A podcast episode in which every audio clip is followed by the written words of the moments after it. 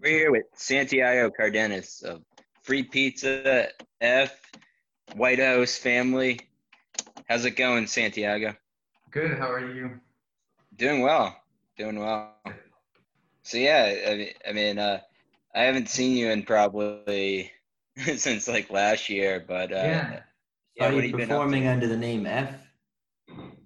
No, well, I did like one thing, I think, or two. No, just one at the, Uh, at the Food Masters show. Oh yeah, that was so much Great. fun. Thanks to you guys, actually, it's the only show I've played here since I moved Oh, back. Um, Damn. That was so yeah, and it was awesome. But I'm a little bit more of a wimp now than before. Like my ears, I like worry about my hearing. So like, I'm so sorry. During your set, I had to protect my hearing, and I didn't have earplugs, so I had to put my fingers in my ear. But I was trying to like rock out while I had my fingers in my ear, but I felt like an asshole. But I was like, I gotta protect my ears. Yeah, That no, was I really- totally respect that. I- Yeah, respect to that. Yeah. Of course. Yeah, my hearing's pretty pretty bad actually. I have like ringing in my ears Damn. uh, all the time, but it's not as bad on some days. But I don't blame you. And yeah, we we're, we're pretty loud. Yeah, that was a fun time, though I had to cover my ears sometimes.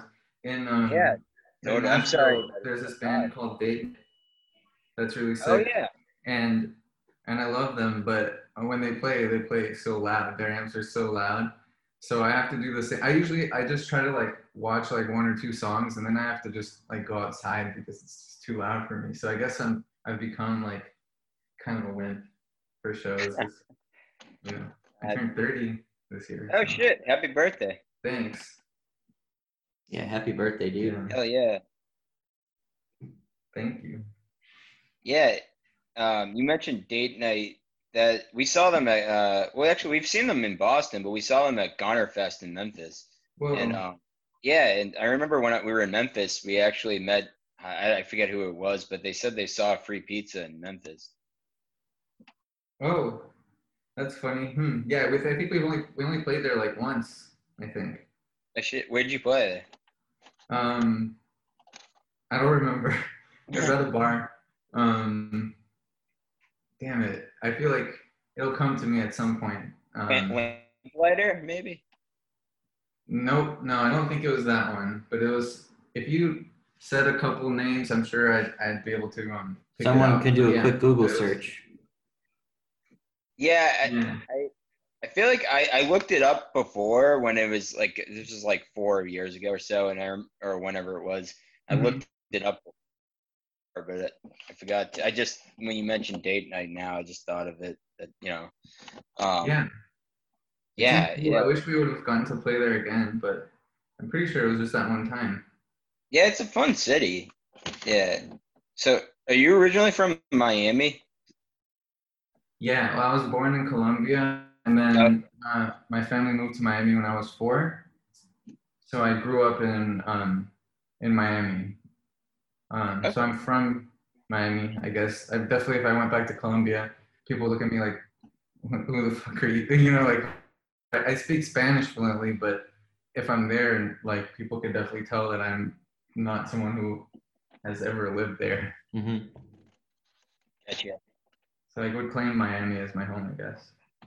Okay. Did, did- yeah, and uh, did when did you meet uh like like Ben like Ben Katzman like from uh, Foo Re- Records and Um, uh, and yeah and Jesus and And, funny. uh, well, all those cats. I met Jesus in my history class in um in ninth grade in uh in high school. Okay. We we're from two different parts of Miami, but um both went to this art high school, like a magnet school. And since those pull from like all over the city, um that was like when I first met him was in high school. Um and uh, he was in a history class with me and I think like we had a group project and we um and we bonded over a, a childish joke where he pointed at some stain on like this is stupid now but i mean whatever he pointed at one of us made the joke can't remember who at some stain it said protein stain and you know so it's kind of like a childish humor and i was like ah and then we became friends. Nice. Pretty silly. Were you playing music at that? Were you playing music at that time? Um, kinda, yeah. I had played in this um punk band, but I was like, you know, I mean, I've never been like a real punk, but I mean, I most certainly wasn't then. you know, I was just like this like good kid. Um, but um, I tried to play in like a punk band and stuff, and that was pretty cool. And Jesus was playing in his like Sublime esque, like kind of like reggae type ska band thing. Um, and we we had a video class together too. I think that was the first time we hung out was because we um we made like this um video for one of our first projects, and we were just like we made like a skateboarding video kind of where like anyone who skateboards will have maybe if you guys have ever skated you'll you'll know this experience of like you're rolling and you just like hear this terrible sound like this squeak sound and you like come crashing down because you've run over a tiny pebble um so we made a that. video about some guy tripping over this tiny pebble yeah Nice. Yeah, we had a video. I took a couple of years of like TV production in our high school. We actually had a pretty like intense video program thing. But uh yeah, I never we never I, I know some kids made some like skating videos, but I did we did a lot of like like horror movies or like action Right. stuff and other crap like that. But uh Uh, Yeah. yeah, totally. Um, yeah. So I mean, you mentioned like the punk, the like uh punk band or whatever. yeah When did you get into that kind of stuff, like the punk rock stuff? Um, probably middle school. I think like uh, so it was like my sister showed me like Nirvana and and Pearl Jam and stuff like that before, you know. Yeah. And so I, I got into that in middle school, and then I guess if you listen to Nirvana and you look into Kurt Cobain's music taste enough, you like find really cool shit, you know. And then Yeah. and then I um and then just your typical list of like like like punk bands you're into if you're in middle school. So like Dead Kennedys and Misfits and um, you know, whatever else. Um and um and in middle school I had a couple friends um that were also into that stuff and I got a guitar like when I was in when I was 12. Um Awesome. so I just like started playing music, but I didn't play music with them until I was like in high school. Gotcha. Cool. Were you Yeah. listening Yeah. at all to any of the contemporary underground punk stuff of that time? Like I don't know what years that was, but maybe mid two thousands ish or Maybe early two thousands. Yeah, could potentially. This um, you know that band, The Casualties. I Yeah. like I like them, and I liked um this band called The Unseen, which I think is from like somewhere in New England, actually. Um, I don't know. There's this like also this other kind of silly like list of bands that were kind of present day bands. Um, and I had I would see some, you know, since I was a kid, I wasn't going to like underground or DIY shows. I was just going to like shows at whatever the big venue is, you know. Sure. Yeah. So whatever that biggest like punk band that played would have like some opening bands. Um, and then usually those would bands would be cooler. Like I saw, did you guys ever hear this band Caustic Christ? Uh, no. Kind of like crust punk type band. I saw them once. Um, yeah, but besides that, it was it was probably more like less less scary or less you know type of Yeah, band that I would go see in high school. Um, oh, also I forgot to a- answer how I met Ben. Oh yeah. Pretty funny. Ben, He's when doing- I started hanging out with him in college, he, he always insisted that we were like we were friends in high school. But I I literally pretty sure I I didn't really know him in high school. Jesus was his friend, and I think I like saw him on MySpace. Like I would see his picture as like Ben Katzman, God of Rock, and then like this kid with like crazy ass like long hair. and I was like, I was like, holy shit, who's that? Um, but I don't think I knew Ben very well honestly in high school. Like I probably met him or occasionally like may have been in the same group of people because he's uh, friends with Jesus and that whole crew of people. They're they're all from Miami Beach, and I'm more from like uh, a little more north. So, um, so I kind of maybe had some association with him, but I didn't really actually start hanging with him till college. Um, so, but it's funny because he he says it like as if I as if I knew him well in in um high school. Whenever he's like talking about something from high school, and I'm like, I don't remember hanging out with you in high school. But Ben's awesome. I wish I knew him in high school.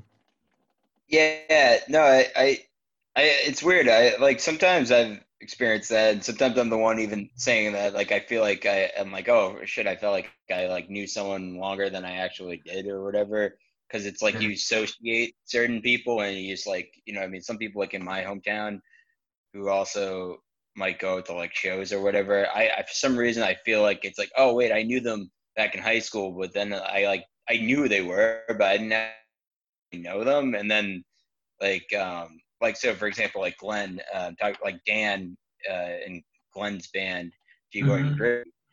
I don't think I actually met him until he started playing in G Gordon Gritty, but like I remember him from high school and I feel like I knew him back then, but I, honestly I don't think I did actually.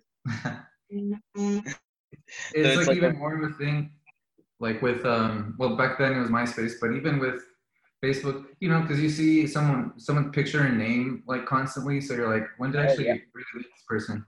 That's a really good point. Mm-hmm. Um, well, this kid actually, I don't think he has. He's never had social media, so oh, I'm, nice. I'm, i think I'm, I'm just like not remembering stuff right or whatever. But uh, you know, and I've been on the other side of that too, where people mm-hmm. think that like they've like you know we've known each other for like way longer than we probably have, but but um I, that's a good point though, where it's I, I do there are some times where um I forget that it's like how long it's been since I've seen someone because I I've seen them on social media, mm-hmm. and it like messes with your head a little bit. Which I mean, it's kind of good and bad because it's good, I guess they feel a little bit more connected, but then it's kind of bad because it's not real either. Is like the real like human interaction, I guess you know? Yeah you, you feel like you're you like um like you're more in contact with someone than you actually are. Yeah yeah exactly. Or just like you said just even just seeing like the the face or whatever or you know like you see like you know just even like the picture rather. Mm-hmm. uh, yeah it's interesting. Yeah. Uh yeah so like you I, I know what you mean we're like uh going out to like the bigger venues or um well, what was like uh big like a bigger venue in, in Miami that you'd go to? Um, it wasn't even in Miami. It was like another county, like up. Like it was like a drive to get there. I mean, everything in Miami is a drive to get there. Yeah. but like this was like a drive. This must have been like an hour drive or something. Um, oh wow. I can't even remember what it was called. Um, but some of these places were more like north, like in uh, Fort Lauderdale or um, West Palm Beach. Okay. Um, what about Hollywood? I went there on vacation one time. yeah, my, my, aunt lived in Hollywood. It was a little north of it's it's like in it's in Broward County, I think. And it's funny because I, I lived like on uh, the, the uh, little area I'm from Aventura is like mm-hmm. on the border with Broward County. Like if I just walked like a little bit, I mean that's a joke because in Miami you can't really walk anywhere. You have to drive. There's no real sidewalks. And stuff. Oh, yeah. But, but like yeah, there was um I was like on the very edge. So some people even might have thought I was from Broward County and not Dade County, which is like uh, the 305 area code is, is Dade County. Um, I gotcha. And Miami's huge. Like the kids I went to high school with, some of my friends um, lived like two hours from me, like two hour drive away from me. Um, one of my good friends, Jonathan, he lived like so far, like all the way south. Um, so that was like really mind blowing coming to um, New England for college. Because yeah. like if you drive two hours here, you've probably like crossed a whole state and gone into another one. Yeah, totally. So wait, you're saying you were like you your good friend's son, you were hanging out with them, and they live two hours away. Yeah, I would see them in school, and then um, that's wow. yeah, and also like I mean, everyone drive in Miami Um, Yeah. but I never got a driver's license. I actually didn't get one until I turned 25. So in high school, I didn't know how to drive, and um, I, you know, I, I had to take the bus everywhere. So it would take like a good one to two hours to go do anything, to go chill with people, because I didn't know anyone in my own neighborhood. All my friends were from the art magnet school, and most of them lived either in the beach or like in South Miami. Um, so yeah, like to get to Jesus's house took me like good like 40 minutes or so on the bus. And if I wanted to go to South Miami, that was like a whole like imagine getting on like the commuter rail or some shit and then like taking a bus. You know, like it's just like something you don't really you wouldn't do very often. Wow. Yeah, no, that's that's that's interesting because I, f- I feel like I've had like more of the opposite experience of uh like growing up more like I was like Glenn lived just like a few minutes away from me or Wow. something. Yeah, the Some- furthest you'd go of my was like friends- three yeah. streets over. Yeah, like it, it's yeah, it's funny, but then for us going out to shows was more was closer to that, not necessarily as far away, but like going out to shows, we'd take like you know we'd ride the entire Orange Line to get the JP or something, you know. Yeah, yeah, and also like that was also I guess th- I don't know why this reminds me, but like in Miami, I never felt like I was really like participating in any kind of local scene. You know, like in high school, especially as a kid. I think I don't know what it's like now, but I, I think in other communities, like the all ages thing, it's like um more more people who are like you know just more all ages like kind of more people are included in in like what can be like a, a music scene but but maybe I was just too much of a dork. But for whatever reason, I definitely never knew about any cool like local shit. um, like, but so it was just like incredible to come to Boston for college and like here you could like walk somewhere. That already was like a mind fuck. Like I could just walk to something. Like I was like, holy shit, dude, can walk somewhere. And then house shows. Um, it was like just such a huge change like such a from like taking like the bus for like an hour and a half to go do nothing from that to like biking for 15 minutes or 10 minutes and going to like some sick show and like having that be something that's going on like almost every night it was just a big change Yeah, a- a- absolutely. And uh, what what year did you start college in Boston? 2008 Okay, awesome. Wow. So were you going to shows like right when you got here, or was it pretty something happened over when i first got here i was like um i was i'm not gonna drink i'm gonna focus on like my art you know because for art school um and so like i think my first month i was like not going to stuff like people were going to the butcher shop for like parties and shows and they'd be like man i'm so sick whatever. And eventually like i think about a few weeks into it i was like okay and i started going to shows and then like um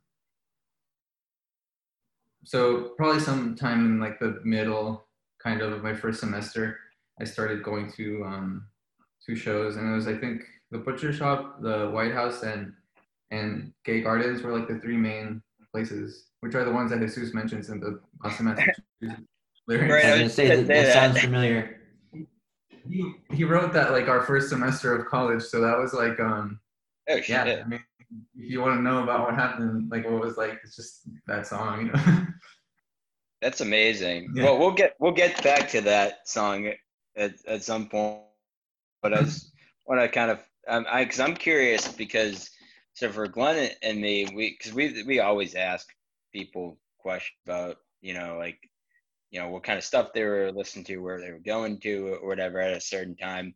Um, so like 08, 09, that was still before this stuff was like on our radar. Um, Mhm. We didn't really start going to host shows till like or really any local kind of shows until like 2011 hmm and even then still like it was kind of in spurts it was like little things here and there or, like like we saw peach kelli pop at the problem house so like that, that was like first time we had ever heard of that or gone to any house show in austin Nice. so it was kind of like little things like that so like you know like yeah what kind of what bands were playing and what were you seeing in like 09 or whatever when you were going Uh, out to show let's see the good party which is like um before quilt it was um the good party was shane butler and and and um, Taylor who was the like first the first drummer I think for Quilt.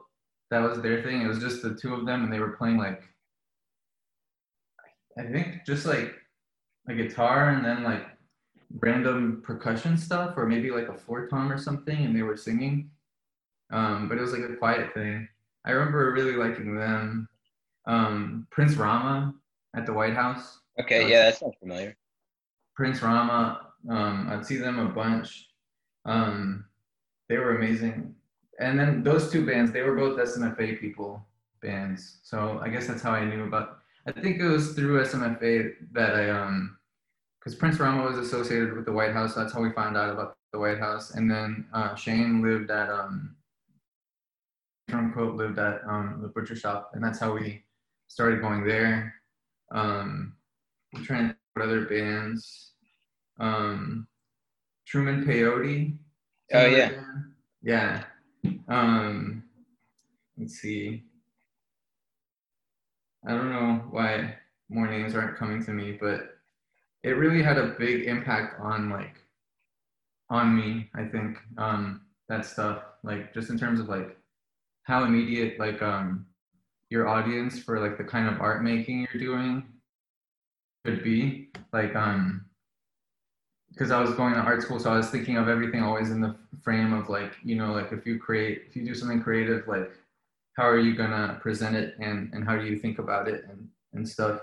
But um, seeing this like, you know, just participating in this group of like this community of people who are all like making cool stuff and sharing it like in in their basements and stuff had like um was like just really big for me uh, after being so isolated like florida is like pretty garbage you know and, and it feels really isolating because especially if you're in south florida you're in florida for like the next 10 hours that you drive up and like for the next 10 hour drive like all you're gonna see is like the same like anti-abortion like billboard like every few miles, you know? So like you really feel like you are just like stuck and you're not going to be exposed to or interact with um, anyone else than like who's already kind of around. So um, so it's just like crazy, such a big change, and um, definitely like I just got a lot of enthusiasm for like um, um, the local scene and stuff.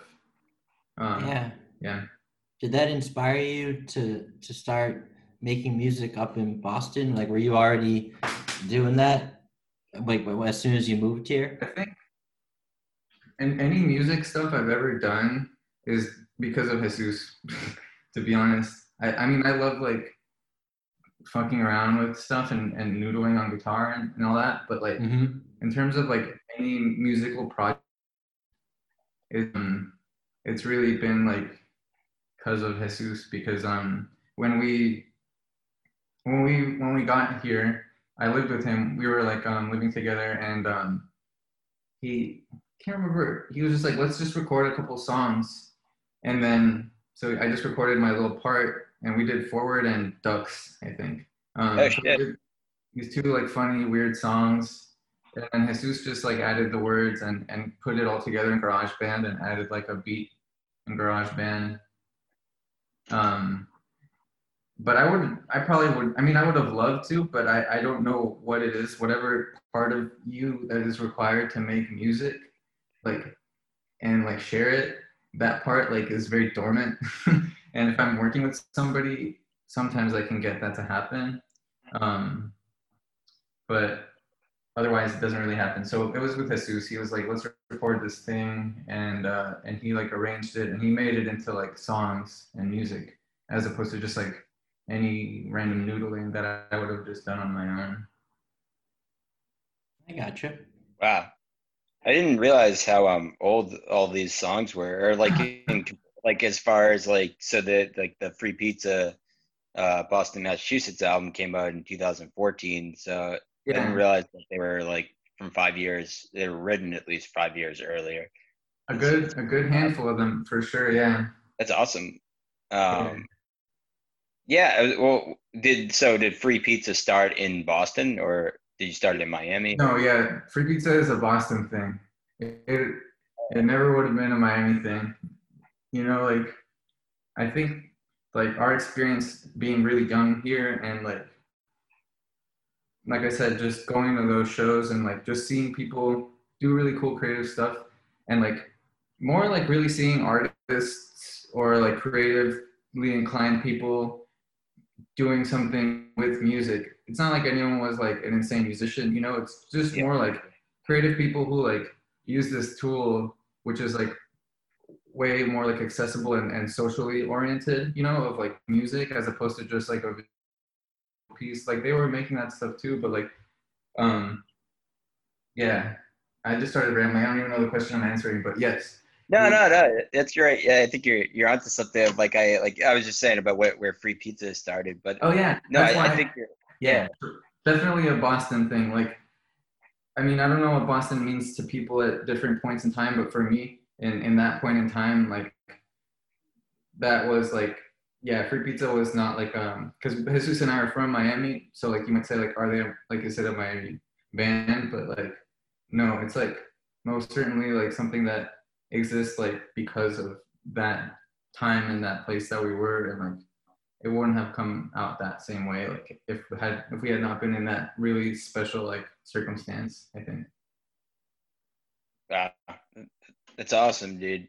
Yeah. Uh, yeah i think like because i've noticed in like the podcast that we've done thus far um I called. I think I said before. I described something as like a vessel or whatever. It's like like you brought up Nirvana earlier. That's mm-hmm. come up a ton amongst mm-hmm. like our guests, and I feel like that's a vessel for a lot of people. Like just yeah. like something where it's like it brought you to, you know, it brought a lot of us where it's like you heard it, and then it's like that opened up doors to something else. Yeah. I feel like house shows is another one that really just opens up doors for people that you just you know, like you didn't know other possibilities existed. You know? Yeah. Um, I ended up, like I said before, finding that to be one of the most um, important things to me in terms of inf- informing, like, um, what, um, where what I was making artistically was coming from, and probably like who it was for. Again, kind of like like what I think you can make better art when you have a clear sense of who, what community you're making it with and like who you want to hear it, you know, like, or who you want to see it. Like, instead of just like a general, like, I've made this piece like for nothing or just for myself, it's kind of like having that context is, is super um, helpful, especially when it's just like a really inspiring thing where someone does something and you're like, I want to try something like that. And then you kind of just feed off of everybody. Yeah. Yep. Did you what what besides well what kind of art were you making I guess in class or did you have any specialty? Um well, okay, so so in high school we had an art magnet school, like I said, so we did a lot of like heavy like a lot of painting and drawing from observation, um, and a lot of like, um, what else? We did like some sculpture, you know, like a lot of traditional forms of art making. Mm-hmm. So, so by the time we had been through, and it was like a pretty rigorous like art program for a high school.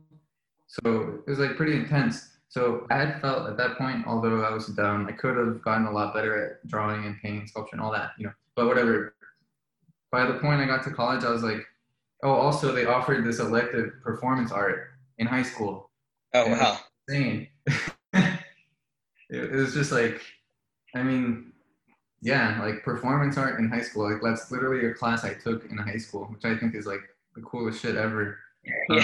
Yeah, it's yeah. pretty wild. Wow. Yeah, and it was a really good class. It was better than some of the performance art classes I had in college. Um, but that got me into like incorporating maybe like stream of consciousness and, and writing and like just other shit into into my art making. So by the time I got here, I was like really in that mode. So I was making like um I was making a lot of zines because there was free photocopies at SMFA for a while. So it was like zine making paradise, like people from mass art and from other places, people who had nothing to do with the SMFA community would go in there to make their zines because it was a free copies, like free unlimited copies. Um, so I was making zines uh, and I was doing performance art stuff, which like could mean anything. And for me, I guess just like meant like doing weird ass shit in front of a small group of people that were like my classmates, you know, like maybe a group of like 10 people. People did a lot of weird stuff. I, I yeah, I'm could, curious like, about that kind of stuff. Um, I, I don't know, like maybe it was shit, everything I did, and it was like really ephemeral, so I have nothing to show for it. But I feel like, I guess it was like kind of conceptually oriented, and and I was just figuring stuff out. I had, you know, like I said, I was having this completely new experience, and anybody who's 18 and just starting college, I guess, is having like just this change of like circumstances in terms of like being like an not an adult really, but like just having your own freedom and and figuring out like how you want to organize yourself and stuff. So um so I don't know. Let, let me describe concrete stuff. Like one performance I did was like I can't remember what video I made, but I was projecting it and I had the projector like I was lying on my back and the projector was on my stomach. So when I was breathing, like the video projection was rising and falling on the wall. Um, it's not necessarily like a strong piece of art or anything, but you know, it's just that kind of thing. One time I got gelatin, like to make jello, but I didn't put flavor in it. And I had um, cut out like the date of the like the, the the words of like whatever the date was that the class was meeting. And I just had everyone sit around the table and like we just chilled and like ate the um the jello that was in the shape of the date, but since it was flavorless, it was actually like quite disgusting. and um, I think I was trying to do like art that involved just um, the art as just kind of a way for people to interact in this um, in this like uh, more intentional way, but like also a way that was just kind of open for anything, just for having a conversation maybe. Um, and um, I think that's why I found it to be like to like the music stuff to be such a powerful medium because it really was this this really social thing uh, and people would meet each other and start their own creative collaborations or their own friendships. So i guess it's corny but i guess just like making like living and like interacting with people and forming relationships with people like making that a really intentional thing i guess that was like the focus when i was starting college with like what, what i wanted to do with art so the, the music scene thing really i was like damn this nails it. Like i don't know like whatever i'm doing like at at school like i i don't know like what we're doing here at the shows is great. Although it obviously still is a really closed community. It's not like it was for everybody so it had its flaws too but it was still it was a really compelling example and maybe the most compelling experience at that point. I was gonna say, like, um, you must have gone to like a ton of shows at Gay Gardens. Yeah mm-hmm like like Yeah. a million Yeah, we only made it out to a, a few actually, but it was um. Yeah, I'm trying to think like what were some of the bands that came through there, or at Um, any of the houses and stuff. well- uh, Um, definitely like Fat History Month. Um, Yeah. is a the main band I associate with like this like old like um Allston scene. Yeah. Um, Marks also is another band I guess I would associate with that time. Um, and then Prince Rama. I'm I'm guessing now at this point I don't know who played where, but you know just those old bands. Um, Yeah. Colleen Green I saw. I think the first time was actually in the butcher shop, but I think I saw her at the at Gay Gardens too. Um, Was she a local? and um, I'm sorry. Was she a local in Boston? Was she living here? No, no, she was on tour. I remember like um, just this was 2011. I remember because of the house I lived at, and we were in the living room, and we would just like get the compass and then like see what show was happening that night, and then go on Bandcamp or wherever and look up the band, and if they sounded cool, then we would go. And so we looked up Colleen Green, like we didn't know what that was, and we're like, damn, we, should go. like this, this sounds sick. Um, and then after that, I got as everyone in the world, including Colleen, probably knows, like just became like the biggest Colleen Green fan like on the planet. Um, so yeah. yeah, Yeah, we saw Colleen. Uh, it was actually this is like one of the first house shows we ever went to.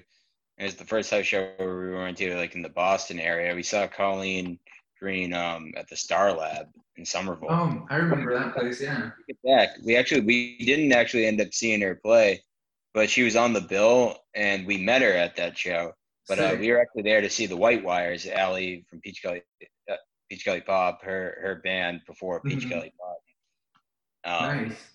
But yeah, and at that time, I think Colleen, she's originally from Massachusetts, and she like moved back to Boston for like six months or something. Oh, really? Wow. Yeah, and uh, yeah, we had no idea who Colleen Green was either. And found out, and we like listened to her music. We were like, yeah, man, this is sick. Like, I'm surprised we haven't heard of this by now. Yeah. Yeah, Colleen Green, very sick. Um, Yeah. When I heard Oh. Peach Kelli Pop, I also same thing where I was like, damn, this this is great. Yeah, totally. Um, yeah, and that's like, yeah, exactly. That was kind of name. That's starting to get into more like when we were kind of getting into, starting to get more into the local scene. Um, so it, when so free pizza when you were making those songs in 2009, we did you were you guys playing shows too around that time? Yeah. Um, free pizza like before like before the free pizza that like made where we made the Boston Mass album and with Bufu record like with Ben and stuff Yeah. and um and with um what is it? Um um let me think.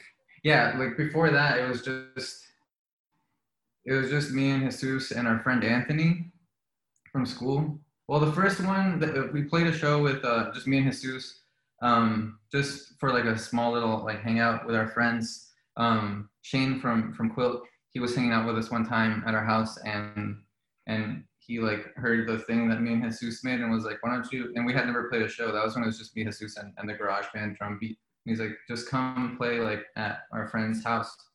Um, and we played with the little, um, we played with the computer, you know, like playing the beat in the background.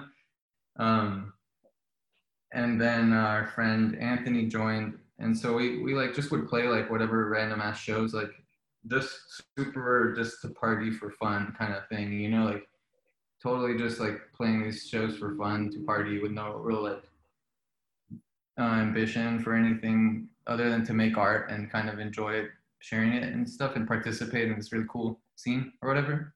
Um, so we did that until 2011, I think. Um, and then Jesus pursued like um, some other musical stuff. He played with his band Camp Hope. Um, and um, Oh, What was the name again? Camp Hope. I think it's Camp named after this movie. This movie where the kids, um, they go to the camp because they to lose weight. Okay. Yeah. So Oh, was, um, I think Ben Stiller is in that. Is that the same thing? Or Camp Hope is the name of the camp. Oh, is it heavyweight? Heavyweights. Yeah. Yeah. Okay. yeah. Gotcha. Yeah. It was a, a good like um thrift store VHS movie reference, which Yeah. like yeah. we watched tons of those. Probably any house that had people who went to DIY shows also had a house full of like a 10,000 VHS tapes That's like true. I remember at the Black Lodge, uh, where like the nice guys house and everything, and, and others. They they had plenty of VHS tapes and stuff. Yeah, Yeah. Yeah. definitely a thing. Yeah, like lots of like funny ass movies you probably wouldn't watch otherwise, like Kindergarten Cop or something. Oh yeah. yeah, I, I mean, I probably I probably watch that otherwise, but it's funny. I remember watching like Back to the Future at, at like the Black Lodge one night, like late at night, and I had to like get up for work, like like we were sleeping over or something, and I had to get up to like take the train. Both like Glenn and I would get up early, take the train back to like the suburbs. Yeah. it's funny. I remember, watching like Back to the Future really late at night at Black It's, it's always funny waking up like at some crusty house and like you have to go back to like some other completely different environment like really in, early in the morning the next day Oh yeah. Yeah. Oh, like at yes. the at the butcher shop i would sometimes like fall asleep there and then i'd wake up and on like you know, I mean, all those show houses were a little bit grimy, but like everyone was so nice. Like I woke up with like a little blanket on me that someone put on me, and I'd be like, okay, I guess time to go to class or whatever. That's awesome. Or the main thing was Twin Donuts. Going to Twin Donuts uh, the next Oh. day after shows. And Yeah, I've actually never been there. Oh, Tw- Twin Donuts is amazing. I've seen it. I've just never like been. I've never gone to it, but I've watched. by Yeah, that sounds great. fun. If you're really sick from drinking and stuff, it's a really good place to go to feel better. Nice. Yeah, I got like a. I went there for the first time a little bit before pre-COVID, and I got a nice coffee, and it really hit the spot. I didn't get a donut though. Yeah, that place is awesome. Um, sorry, I yeah. ramble and then I have, I forget what's going. I guess because I was working today and I'm I'm pretty brain dead, so I totally forgot what was happening. no, no worries. Uh, yeah. So you were saying like 2011, Jesus. Uh, Yeah. Uh, he was making yeah his own other music with uh, another our other friend Jared from from Miami with us. I don't know if our friend Lewis also played with him, but whatever. He was doing like something else, and at that point, I didn't have any musical stuff going on, um, and I was doing art, but I was still like really interested in like um, the presenting like a creative thing like at in the context of like a show or something. Like I still really wanted like shows to inform how I was creating art and making it accessible, I guess.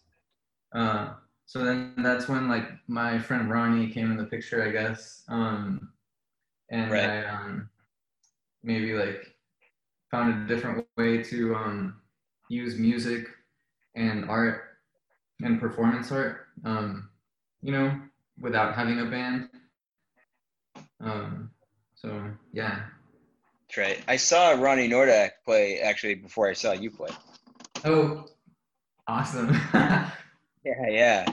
I remember seeing Ronnie Nordak like drinking 40s and stuff like that, and and uh, you know, and all the stuff like uh, all, all these like videos, and I was like, oh shit, who's this? Who's this Ronnie Nordak? yeah. Um, Yeah, that, that was actually like 2013 for Yeah. I think for me, or at least when I first saw Yeah, it. I, I, and then I saw that went further back, but that was I think when we first. No, you Played- might right. played with Ronnie. Ronnie didn't really emerge until 2012. I'm sorry, I didn't. I spoke over you. Oh no no no that's that's good information. No, I was gonna say playing at Club Bohemia with Ronnie Nordak was a hi- high point in my life. That was awesome. I remember that. I mean, for I remember that Ronnie did that. Yeah, there Um, weren't many people there, but it was wonderful, and I have it on camera, so it was cool. Yes, Ronnie really appreciates a that you documented it, b that you were there, and uh, c that I think your was your dad there. My dad was there as well, filming. I think he was the film filming it. Yes. So like, and the bartender was there, whether Yep. like wanted to be or not, you know. So you know, you know what is funny is that so so like the band that played before I did, I was like, hey, you know, like not a lot of people are here tonight, so let's all watch each other play, right? and and they played for like an hour, and Ronnie was like, let's do this, let's watch the whole set, you know. Right. But then they left, and but you know you don't do something like that expecting someone to like do something for you, so whatever. Yeah. But I remember that being like, well, at least the bartender can't leave, and and like Glenn's a- an awesome person, so like you know, so that made it for me. Like I'd rather play to like one, I'd rather play a show with like one really good, you know, awesome supportive person than like you know whatever. So it was awesome. Yeah, I was there in spirit. I wasn't in the state. I wasn't in the state at the time of Massachusetts, but if I had been on that particular week, but I, if I had been, I would have been there. I actually was considering like driving like a few hours or getting a ride from someone in a few hours, a couple hours or whatever, out of the way just to bit get there. But Well, That would have been three of us. Yeah, that would have made three or four or something. right? Yeah. But the Um, we it was funny because we were talking to Mickey Bliss, the owner, you know, of uh, Club Bohemia, and I mentioned that story. I didn't directly. I was sort of indirectly referencing that. I mentioned a show that just involved my dad, myself, the performer, the bartender, and then Mickey Bliss.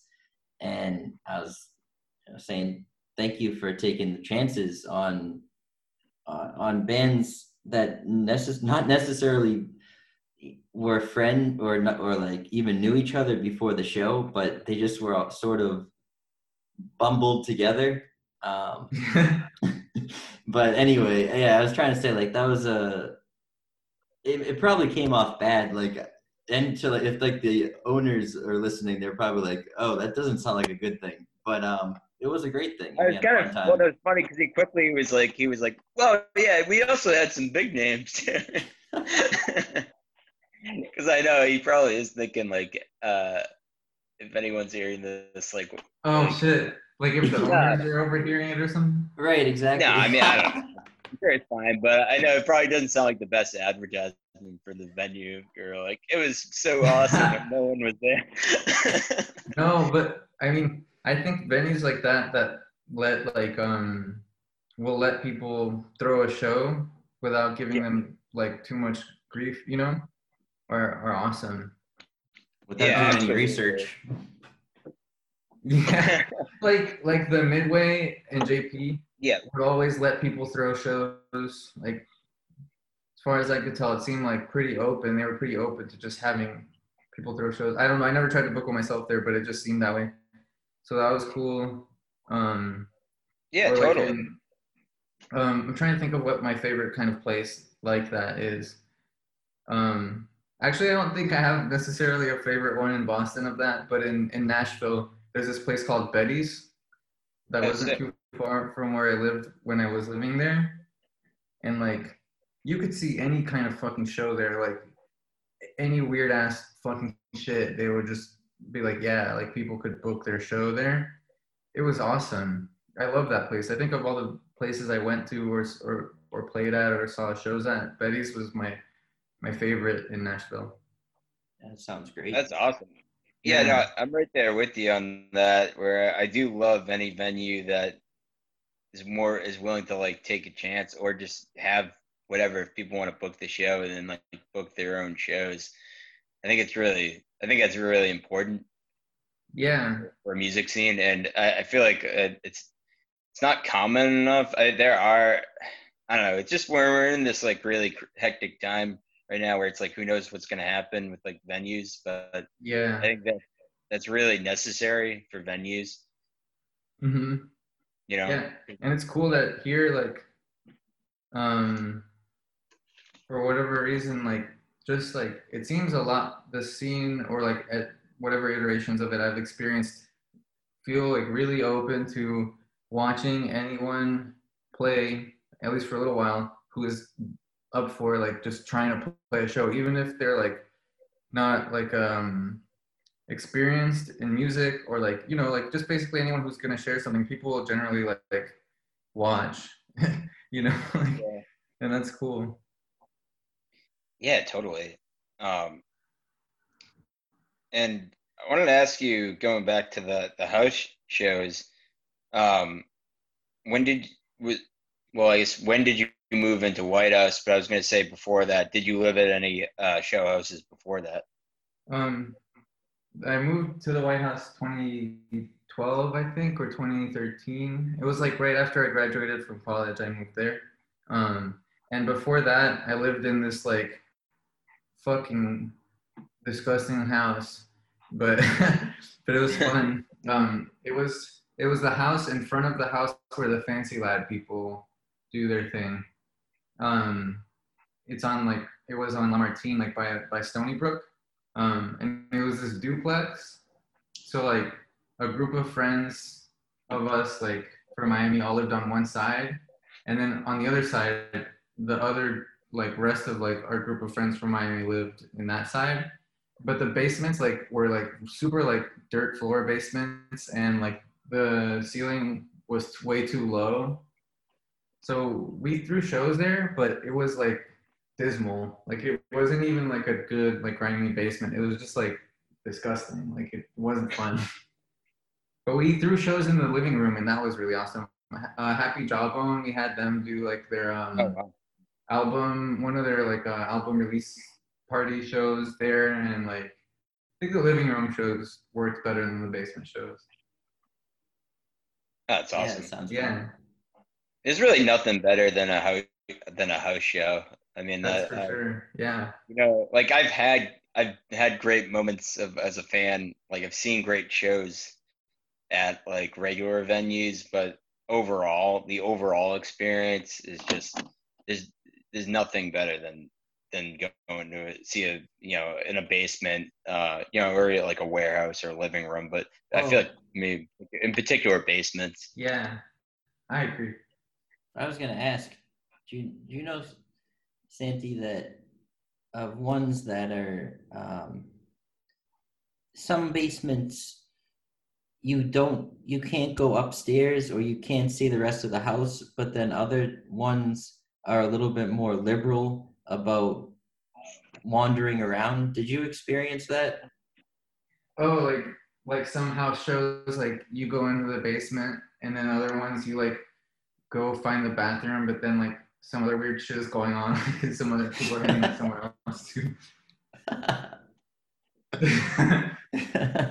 um yeah, I don't know, I'm trying to think. Like like butcher shop, you went to the basement for the show and you would like chill on the first floor or out front and like you wouldn't go upstairs like unless like you knew somebody and then but the but I remember like gay gardens like I don't know I guess maybe I knew one or two people there but I remember that being just that whole place was amazing because it was like one it was so sad after they redid it and repainted it and you look inside and it just looks like a normal ass boring place. But the way they had it set up like was just like a mystery. It was like you just shit didn't make sense. Like there was a slide in the living room like a little kid's like slide like play set thing you know and then like Yeah. you'd go into a bedroom but that bedroom would have like walls built into it and a loft and like mini rooms inside it. And then like that would somehow lead to some other room. That shit was like a fucking work of art. Um maybe i'm romanticizing it or something because i don't have very clear like detail memory. So i just get this vague impression of like this this weird fucking place that was like upside down or something. Um but yeah i guess i would say that house is more one where you might end up like exploring or like just ending up somewhere unexpected and it was just like a normal ass house but the way they set it up was like like some weird magical place Definitely. Yeah, it's, it's weird. I I only went to like two shows there. Uh, I was living in Wolf during a, all of those years, and I remember we I remember we went there once too, but we didn't end up going to a show or whatever. But we were there like, um, it was like in the summer of 2011, and then we went to a show in November of 2011. And it was like Fat History Month. It played in Sarah Lee. yeah Um, there you go that's like yeah. yeah if you saw that then like you had your full gay gardens experience Yeah, and we saw. uh Well, it's 'cause this is pretty wild actually. And then we went back March 12, and Sarah, we, yeah, we went and Sarah. It was the lineup was Sarah Lee, Guerilla Toss, Happy Jawbone, Rotten Apples, and this band Jack Lecoq, who we're friends with from Connecticut. And uh we, That's but we had to take the. Yeah, and I regret not see. So we this show started so late though that we were only able to see Sarah Lee though, because we had to take the train uh, home. oh but, uh, damn yeah, and at the time I remember people being like, "Guerilla Toss, this band's like fucking sick," and I was like, "Oh, cool, whatever." And we ended up seeing them a couple months later, but it was um. But in my memory of so it's just based on those two shows. Although Glenn, I know I know Glenn saw Diarrhea Planet there actually. oh um, nice Yeah, during But, uh, the age of, the, I remember a certain someone, I'm not going to disclose names, somebody was selling the OG Four Lokos original formulas. what Yeah, I remember like, you like bought, new old stock one. Yeah, like old- I remember yes, you one it- Yep. or a couple It actually. I forget when it like got original banned. formula Yeah, original formula. Uh, and it was awesome. I bought one for like three bucks, Dude, which is ridiculous. I remember that there was one summer that was too fucked up. Like I didn't even drink one of those things. I remember I could smell it like across like the room. Oh yeah, that was 2011. I mean, definitely for me, that was like I remember drinking those and Bad Or just- happened. like maybe 2010, 11 around that time. But Yeah. it was like that was the original, and then they like yeah, it was probably by that point in the fall 2011 when they were like stopped the original and they were just doing The Yeah, normal right, kind. Yeah. yeah. The But normal- um, yeah, it around the time i guess that was close to the time when i don't remember exactly guerilla toss was playing a show like every week for like forever Yeah, well, it was that year. I didn't see them too much during that time, but I saw them a handful of times. And we saw them a handful of times, and it was like in 2012 and 13. But it seemed like in in during those that year, especially 2012, they were just playing like a ridiculous amount. yeah, they were i playing a lot. still i kind of regret during that time like i don't think i fully embraced like the noise rock weird rock stuff Same, yeah. as much like i would go to those shows um but i guess i was way more into this like bubblegummy type of shit or something i guess i just wanted to hear the kind of music that wasn't being played in boston or something um like the stuff that had like the more like early energy or something and then everything that was happening was like weird like backwards music which is like super sick and like i really love it and appreciate It. but i don't i feel dumb too because i'm like damn at the time this was like this golden era for like this this kind of shit in boston and i went to those shows but like i i feel like i didn't fully uh embrace it as as much as i could have Yeah, Yeah, honestly, feel way, same. man. I mean, yeah, there was like a few bands for us where like but i think it was because they were more um somehow like more music or rock and roll based. I mean for lack of like saying because i wouldn't necessarily even say it was straight up rock and roll but like say like ski mask or whatever. It Mhm. was like if you were into even like the kind of like garage stuff you could get into them i think more because of they had that sort of foundation to them even though it was weirder. Um, and like say like also like Sarah Lee and Fat History Month, I think even though it may not have been like the garagey pop rock and roll stuff, it still was like more song, yeah some sort of normalcy to to them that Yeah. like definitely definitely that we got into those bands. But yeah, no, I agree. Where like uh, we're pretty much in the same boat. That it wasn't until like a few years later that we kind of got more into the the weirder, noisier stuff. Yeah. I just remember like I just got chills thinking about it. Like certain bands like Fat History Month or like Happy Jawbone just Yeah. carried such a like heavy like aura when they played like and especially like in a basement and like this I don't know, maybe I was just like had too many 40s at the time and so I had this really No, no, special colored like memory of it but it just felt like they had like it was just like the air was thick with like something and it was just like some shit like I, I haven't encountered since then honestly yes. Oh, s- uh, no, we know what you're saying. mean, we talk about this. yeah, we know. Especially, sorry. Yeah, go on, go. On. No, I was just Yeah. gonna say, yeah, we we just this whatever you said. I, I think I mentioned it maybe in a prior podcast that there's some like I think of those bands. Well, I never saw Happy Jawbone, but I can only imagine because yeah, there's- Yeah, you did. We, yeah, we saw it. We saw. Um, I think We we, did? only did see them once, but it was at uh, AP Drive, and we saw them. okay nice Oh yes, yes. It was but, um yeah. the the like X- Xmas show with like Right. Dylan Ewan and uh Hot Noah's Soul Soul No Britain and Friends like soul Nice. thing or whatever. Yeah. Yeah, I'm sure you were probably there, I would imagine. yeah I, I think i was i remember um Yep. yeah But yeah, that Everyone big- was wearing basement suits. feeling. I remember everyone wearing like suits and ties and yeah, Happy Jawbone played and was it like a christmas thing yeah, yeah. yeah i definitely remember that yeah for sure But yeah, sorry, Glenn. I, I think I cut you off, but no, no, no. Just that. although actually you cut me off earlier. I was Hey. gonna say, uh, come, but actually, like where this went. But I was gonna say with the gay gardens thing of like my, I we only saw a few shows, and my memory so my memory isn't too sharp on what it looked like as much or whatever. Mhm. But I remember, like, to go off the sort of chaotic feel that you were saying earlier, Santi. I remember like the porch being having that like Dude. feeling. It was like the feeling of like anarchy or something. yeah, and And not like the sense of like people like throwing bombs or like crazy chaos, and it was more or just like a like a freedom and like like this sort of I don't know hippie commune vibe. It that I don't like- really feel that much at other pla houses.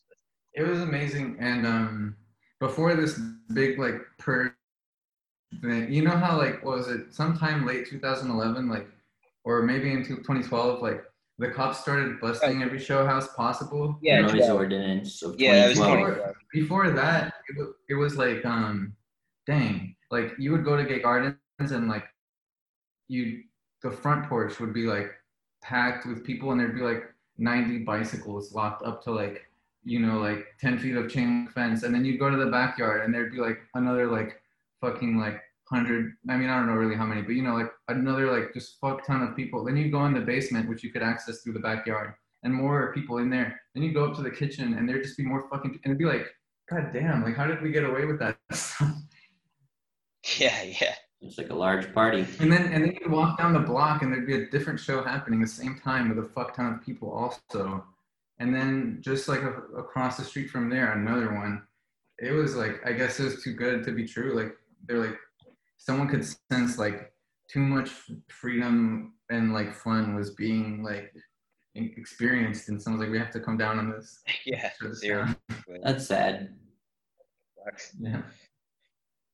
Because they Yeah. everyone was jealous of that feeling. Yeah. That more Yeah, that well, thick thick basement feeling. Yeah, like, and I don't know if that's just a 40 thing, but I know after those shows ended, I would try like to go to something and drink a 40, and I was like, it's not the same. Maybe I was just like had my little special like early 20s time, and like I was trying to get it back, and like I've since like just laid that to rest and just like try to move on. But like there was a time for sure, a good year where I was like, is it really over? Like, is it done? Like this feeling, it's over. I guess. Like I guess I'm not like you know like I'm not late teen, early 20 like anymore. I don't know. Wow. Like I remember like if I would like bike home or something and be like, especially like my, when I first started. I'm sure this is just a personal thing. Like anybody who starts having a really new, interesting experience, like I don't think that Boston was necessarily extra special for during this period of time. Although I mean, it really felt like it was. But I remember even then being like, right now, like in the moment, I was like, I'm gonna remember this shit and be like, damn, like this shit was amazing. Uh, and like, I I don't know. I wasn't sure if that was true or if like it would just continue to be amazing like in that way forever. But I mean, it definitely. I'm like, yeah, I was right. Like some special shit was going on and like and it ended now. it didn't end. Like cool things go on and like you know. Yeah. It's just But another that feeling time. ended. There's other things to do now. Yeah. it's weird because we've talked about this a lot and a lot of guests we've had and just even just people we've talked to in general or whatever including our and even just amongst ourselves there's this feeling that that time was so like special and even for i mean maybe not so even not even not everything in total um, after that time, but even for a couple of years after that, just for a few years there, where it was like Boston really felt really special. I mean, for us, we don't have too much experience beyond Boston, but just it, I feel like kind of what even what you've been describing. I feel like for a lot of us, it was this stuff was all so new. So Mhm. you have that like fresh, young and thing. But I think another aspect to it is like I think there were a real crop of excellent bands. yeah, I mean, were, you know. I guess yeah, that can't be denied. Like there was just like, yeah, like this. So it's like a combination. Yeah. Yeah. It, it's it seemed like they, yeah. the, yeah, the bands were all over Yeah. the all over the place. As far as even you know, there were different types of, and I hate to keep referring to them as basement bands, but I think now that we talked about what that what we mean by it, I, I think it's There- a valid yeah. characterization. Yeah. yes, I has it been studied? Yeah, I like I wondered. saw Sarah, I only saw Sarah Lee. Sorry, I was gonna say I only saw Sarah Lee once at a actual like venue, the Elks. So like for just to use them as an example, I associate them with like Allston basements. yeah. Also, because Elks Lodge, uh, I mean, had a lot of flaws, but one thing it really had going for it was the thick, sweaty, like I need a fucking bottle of water and need to get out of here for a second vibe. Yeah. It was like super yeah. hot in there, and like it definitely felt like a basement show, like one giant basement show. Yeah.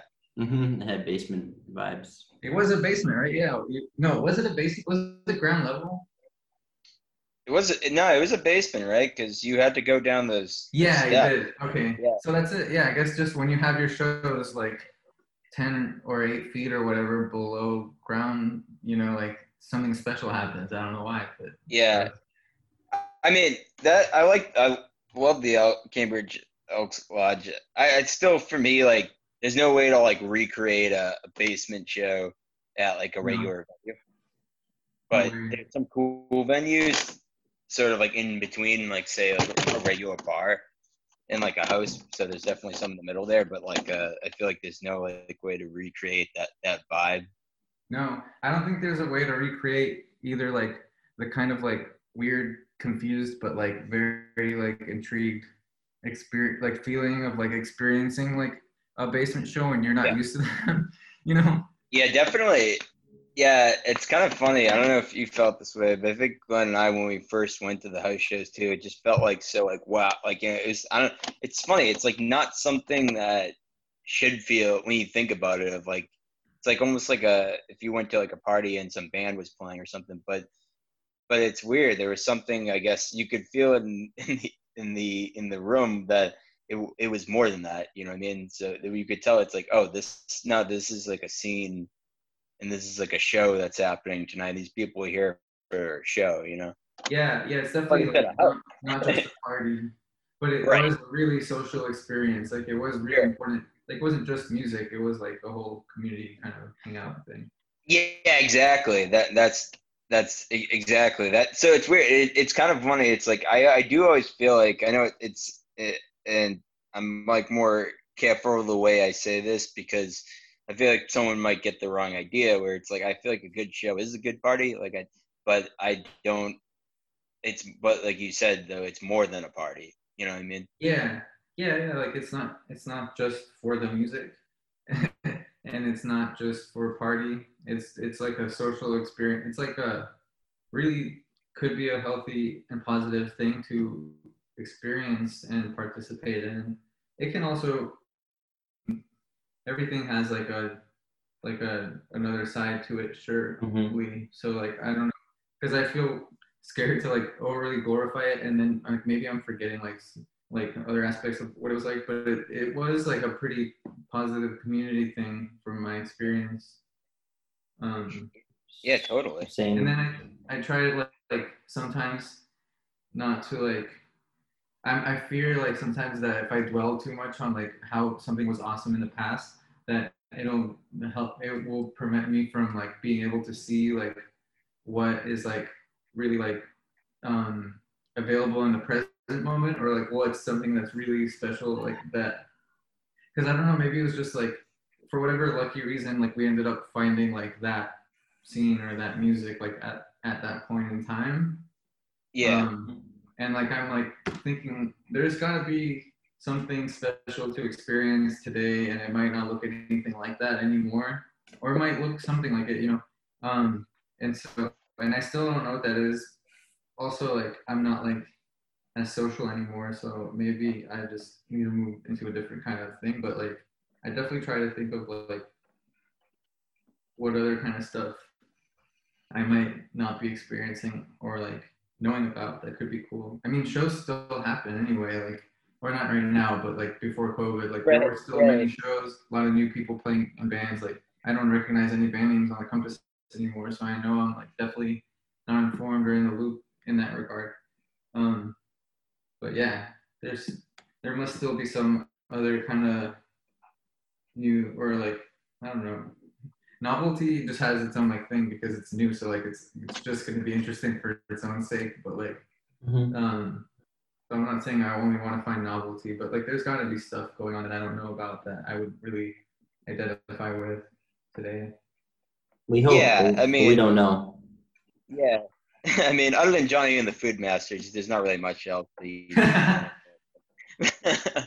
but uh, no, no, I there's totally uh, we yeah we never really like inv- you know what I mean because I know you've you've moved around to a lot of different cities, but we've we've been around here um, you know all these years. and Yeah. it- yeah, it's it's and we've still kept going to shows uh, at the same rate, if not like more even, and it, it's yeah, it's not. I, I, in, at least in my uh, opinion, it's not as um, exciting as it was perhaps you know uh, those years back. It was like But, pulling um, teeth. There's still, yeah, I mean, well, no, I'm only I mean, kidding. there's that's that's cool bad, stuff. but it. There's still cool stuff. There's absolutely still cool stuff happening. It just, it, yeah, it's not as as much. I feel like, and not as not as Mhm. frequent. And yeah, sometimes it is like a little bit of like, at least from a booking perspective for us, sometimes it can feel like kind of a, a little bit of slim pickings at times. But that's also because you know we're that's also we're trying to like put together a bill that we'd we'd like to see, and that's you know not everyone's always going to be available on you know Yeah. a particular day or whatever. But I think there's still cool stuff you know and uh there's certainly still house shows it's like not at the not as much as there was before but there's still house shows and stuff and like that venue where we did the um the show where that you played with with johnny the food master played uh the dorchester art project that's a really sick venue yeah, I, I'm seeing that that's like um, a cool place that um, is also it's kind of like addressing something that I always used to wonder when I first came to um, Boston. I was like at shows. I was always like, cause cause I'm from cause in Miami like there isn't really like white people in Miami. There's Cuban people who look like white people, but they're not. And then there's other like South American people who look like they might be like a white person. And I guess like in, in maybe in, in that country they would be considered that. But like you know what I mean? Like and there's like Haitian people and just people from everywhere. Mm-hmm. And then Right. like and then we get to Boston and, and the shows I, I was like, whoa, like shows are only white people, like why? And I get yeah Boston is really segregated still, and like um, and also just the, the college, like people. But like I've noticed, like lately, like I haven't felt that as much. Maybe I was just in a really insular, like little crowd before, but I always felt like because I came to to school here with like like six friends from Miami, and then like more and more people would keep coming from Miami. Mm-hmm. Um, but that was one thing that I was like a little confused about, and I like that that the um that DAP like in addition to still reaching out to like the I mean there's overlap anyway, but just like it seems like they like um like the stuff they do is like a lot more like buying for like people from the like community where like the venue is Yes. you know and so like so like you get to it's kind of cool it's like what i was saying about shows before where like it creates this social environment where people share stuff with each other and kind of get to like experience each other and, and like that kind of thing i think that's really cool and i guess it takes like some intentionality to make that happen because if you just get only college kids at shows like you're just gonna mostly have white kids at shows Yeah, no, totally. I, I'm glad you brought that up because it really is true. Because I mean, yeah, I, I think that's one thing that obviously there's still way, way more, like way more that needs to be done or to improve that. But you know, it, it's like we do have ro- rose tinted glasses, but it's like, like you mentioned, there for you know, and still it is like mostly white people, but it's like you want to see, you know, all the talk of like diversity, but then you know you look around and there's so many like white dudes, and you know it is like, all right, well, I mean, you know, it, it's like there needs to be more, um, you know, more people represented, and I think that is something that's getting better.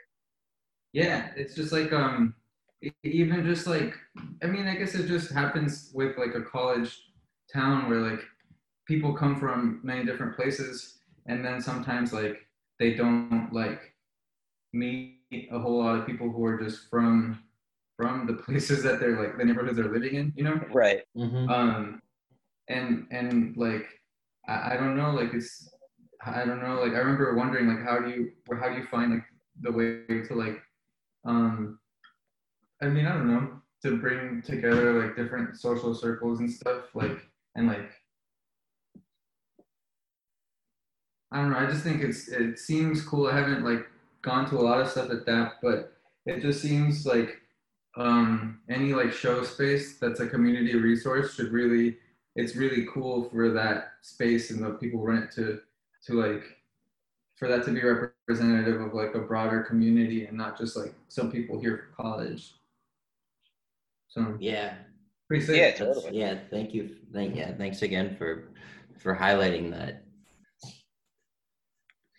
and yeah, and it's like it's like definitely like an awkward topic, you know, because I mean, um, I don't think anyone's intentionally being like, let's make the shows only my friends and the people I grew up with, you know. But naturally, that's just socially, that's just what happens. You you do stuff with the people you know and people you grew up with, and I just think uh, any place that gives you the opportunity to to meet more people who who didn't go to your school or like didn't, you know, just it's like a it's like a special like uh, community functions for for something like that to serve to just have people um kind of like just even just like the like only white people that shows aside like thing aside like it's just cool to have like any space that will bring a lot of people together who could really enjoy like and benefit from like uh experiencing each other's like creative output Yep. Absolutely. Yeah. so Yeah, totally. Uh, I mean, I think also, uh, you know, definitely like the different like genres perhaps that could bring more people out or like people of color or whatever it is or different communities that uh, you know um yeah.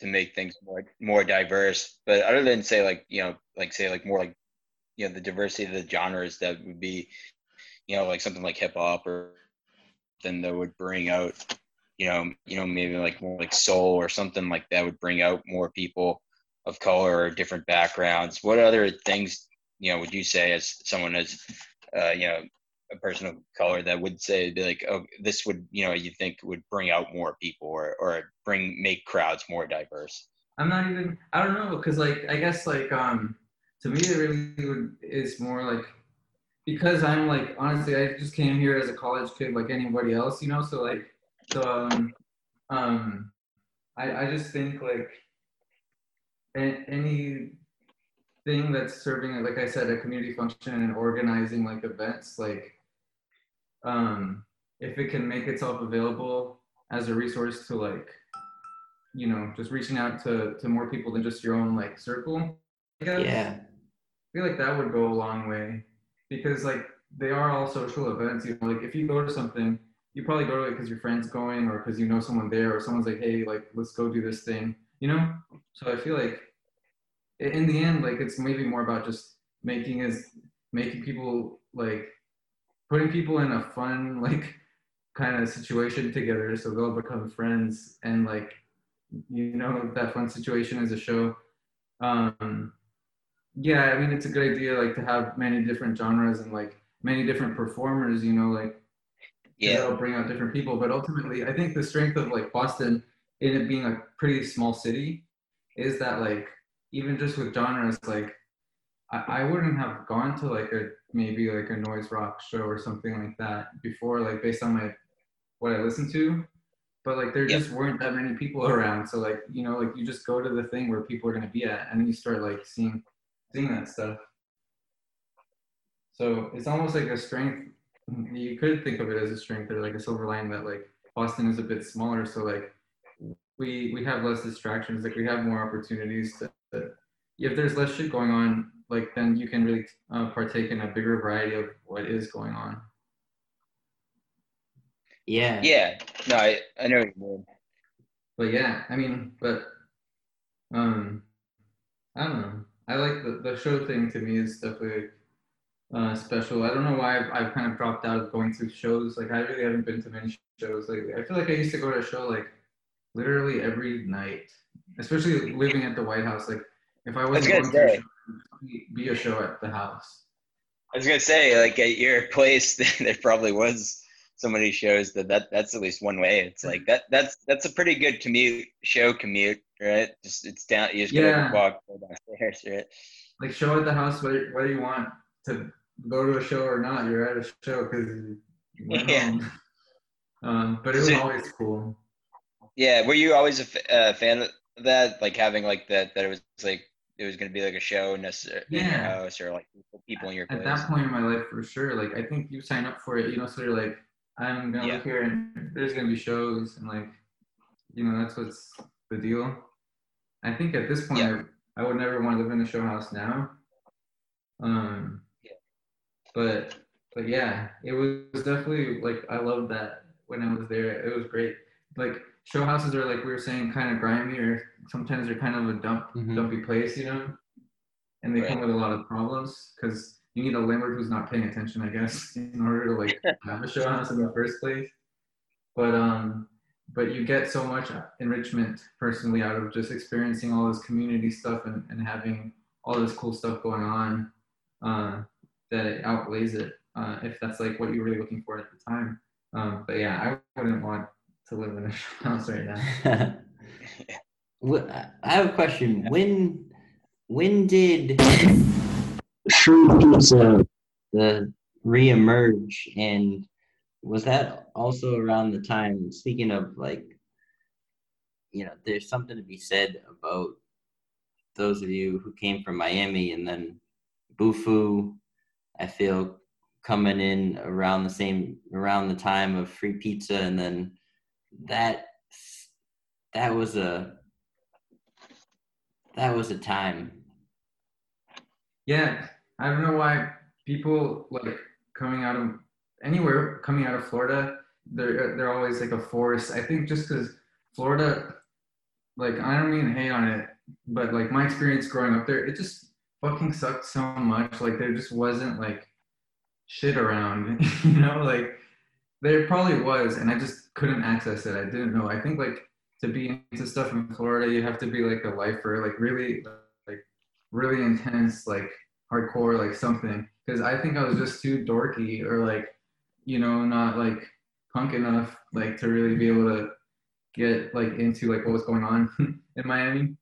But like, I think like when everyone came here, like we're just like, holy shit, like you can just walk places, like you can just fucking like set up a show at like someone's house, like you can, and so like it's just such a new thing to us that we're like, let's do all this shit. Like we couldn't do any of this shit at home. Like, so I think people just get really excited about all that potential, uh, and that's probably why like so many people come too because then you tell your friends who are still in Miami, like, dude, like it's way sicker here. Like a lot of cool shit is going on, and then they move up. And, like people are, a lot of people are like just dying to get out of Florida usually if they grew up there and went to high school there. So yeah. Maybe Yeah. like, other people from Florida will not like me for saying that. But I'm sure there's a good portion of people who will agree that it's, it fucking sucks there. In a way. Yeah, it's there's a there was a band called Florida Equals Death for a reason, right? Oh yeah. Yeah.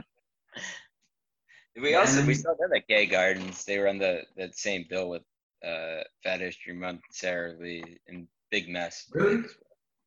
Yeah. Nice. Uh, yeah. So yeah, that was so like 2013. That was like around when we first heard Free Pizza.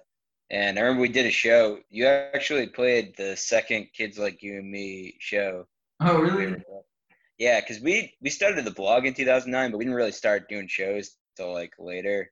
Um, we did one in 2012, but this we didn't really do them that often at, at that time. Not not till like much later. But the second one we show we did ever was Glenn played, and then our friend Ben, ben Tan played, and then Free Pizza and Miami Doritos played. When where was that show? Was It's that the one? basement of radio in, in Somerville, the radio sick. downstairs. Yeah. Did did Ronnie do a show before Free Pizza with you guys, or was it the other way around? So that was actually uh, Glenn. That was just a, a G Gordon Gritty show. Like it wasn't the Kid Okay. Like You and Me show. Oh, so Glenn just played that show and asked me to, to play. Yeah. Yeah, okay.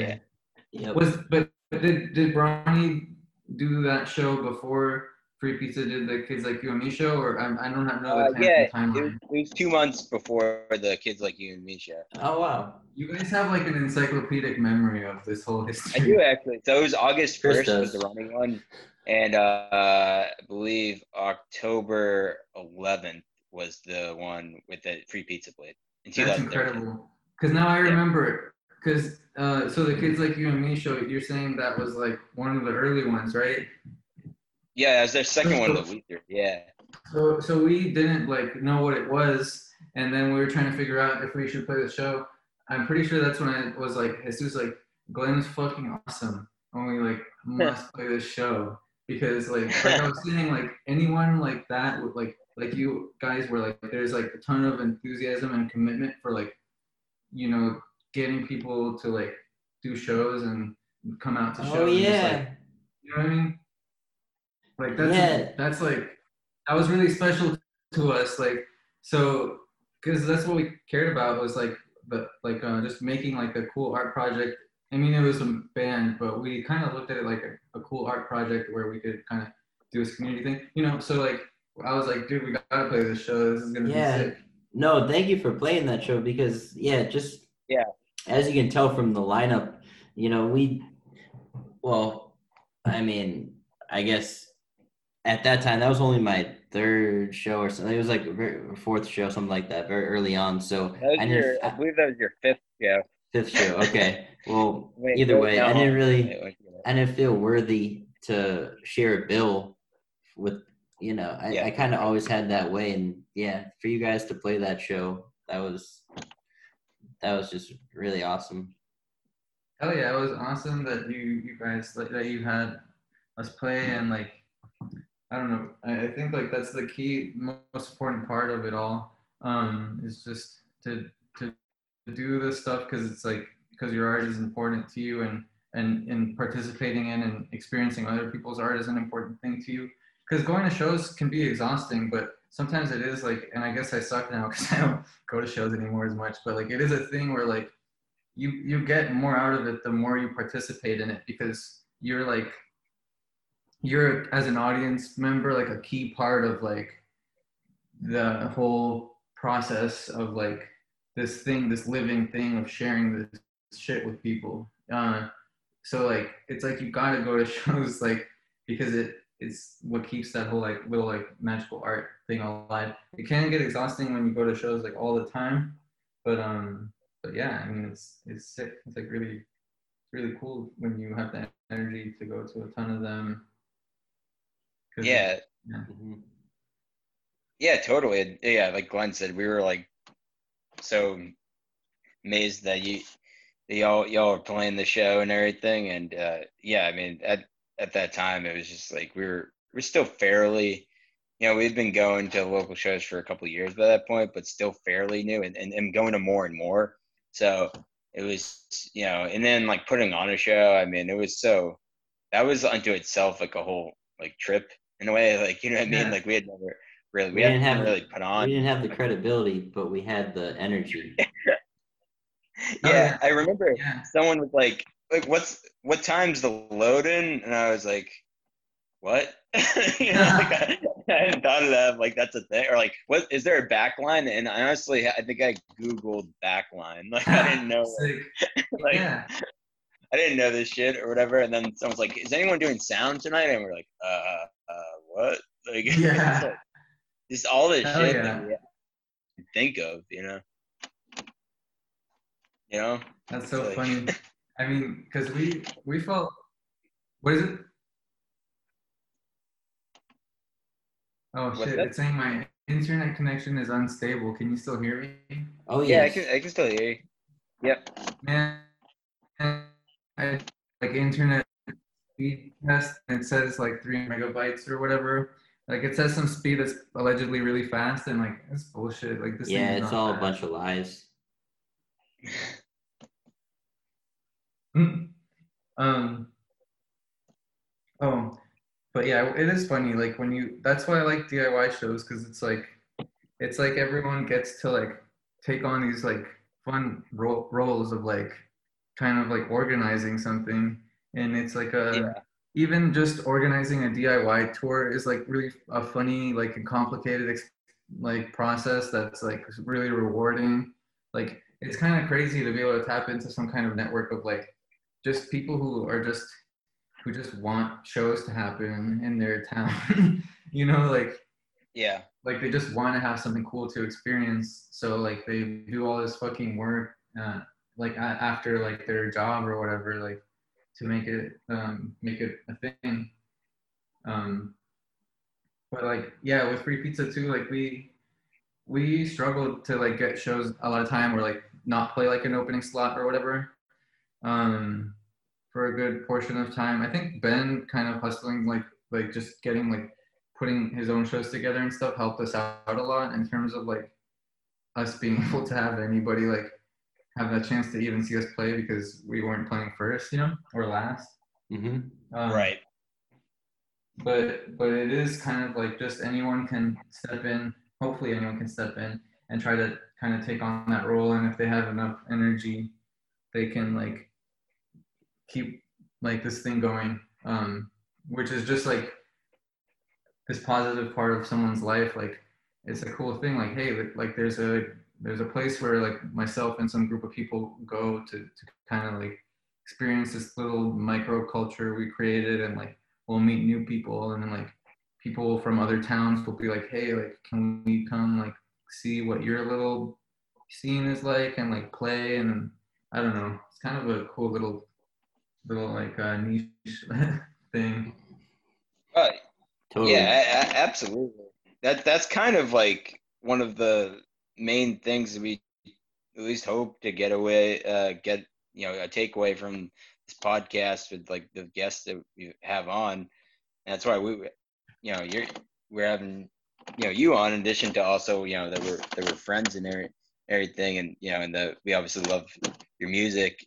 But we, I like that like with free pizza and the you know and and just you know ha- just you as a person it's like it's a part of like the underground and like the idea of really underground music you know and the you know that as opposed to i guess the industry more or less or whatever you know what i mean? Yeah it's like that's it's like if anything else especially during these times where we don't really know what's going to happen next. Mhm. I mean, I'd be lying if I was saying that was exactly what we were planning the podcast, but we do really want to the focus to be like the idea of like what we've been talking about this whole time of just underground culture and like that's what's important and you know and anything that even that does if there's some people who get big or get into a band that's big that everybody knows what's like you know that's well, I mean, where do you think those bands started anyway? You know what I mean? That's not Yeah. even the goal. That's not even like the goal. The, goal. I mean, the goal is just to fucking have good, fun shows and build a community and Mhm. culture that keeps everyone together and everything. But and you know, constantly evolving. But if anyone that's like a mainstream person needs a justification, a justification, well, it's like, where do you think a Nirvana comes from? Where you know what I mean? yeah yeah it's like um that kind of that kind of stuff like i think um starting off with like diy shows like is is really cool um especially like diy tours which are like fucking humbling because after you spend months like preparing and like contacting and emailing people like doing all this fucking work like more than half the shows you play like only two people show up you know and all this stuff it's like super humbling and Yeah. it's like um but you know that's cool because like if a band if a band is willing to do that for long enough and then they have some kind of success and then like their touring is structured differently and like their whole band is structured differently like you know that that gives that's a good foundation i guess to have like that that people did it like this other way first like this really humbling way first of like because touring is such a good way of like remembering like no one knows who the fuck your band is and and, and like they probably don't even care that much but like it's also like really awesome because for some reason people still come to shows and will watch your band and talk to you after and like maybe show you their band, and it's like, damn, like no one, like who, no one should know who the like who the fuck we are. Like we just came to their town to play a show because we like shows, and the fact that other people care enough to participate as well um, is like um, just cool thing to see. Yeah. Yeah, awesome. totally. Greatly put. Yeah, Glenn and I haven't really experienced uh, touring or anything like that, so it's it's We've definitely been to a couple hearing. places out of Boston, and it's Yeah, always yeah, even it, it kind of of feels town. like a tour, even though they've just been like Yeah. you know one day we might Okay. stay overnight, but like we've been to New Bedford, Providence, um, New Bedford, and where else? Uh, what Western Mass. yeah, It's not Western too far, Mass. but well, but but we want to do more in the future. Yeah. uh, New England's an awesome place to be because you can do a tour without leaving like a big radius and like hit like Sure. six or seven towns. Like it's fucking awesome. hmm It's totally true because yeah, like we did a show. Um, it's actually really cool. I had like a fa- I had a real fantasy, um, and like I don't. I mean, I don't mean to sound like uh like I'm like clairvoyant or whatever, but this was last fall, and like I had a, I had like a feeling that I'm like if I don't do this, I don't know if it will ever happen. So I like want to do it, and I had a fantasy of like um just booking like an out of town gig, Yeah. uh, and uh, we played at Cold Spring Hollow. Where is that? Uh, it's in Western Mass, and Sick. it's like in Bel- uh, Belchertown. Um, okay. And uh, yeah, and like it's been around a house that's been around forever, or I guess, or not. You know, I mean, I don't know, but it's been passed down through a few like, like I don't know, over the years, maybe like I don't know if it's been like five or ten years or something, or whatever. But Damn. but uh, anyway, but it's been I'd heard the name over the years, um, Mhm. and I, I knew some band, you know, some bands that have played there. I think even may, maybe Jesus has played there before. I don't I don't know. Could be because it just lives in in Northampton now. Right, right. Yeah, I remember talking to him because I remember I asked him if he wanted to play the show, but uh, I think he, he couldn't make it that night or something. But Oh, but um anyway, we did like we didn't have anything. You know, what I mean, we weren't we didn't have any like songs or anything like that or anything like that. But we decided to do a because it was close to Halloween. Uh, so a few days few days after, and we did a, a cover set of this band, the, the Icky Boyfriends. But anyway, we no, you know, again, like no, we have no real connection to that or anything like that or that that scene at all. But it's like we did that, booked that show, and you know, there may be like ten or twelve people or something there, but it was like the cool, coolest thing ever.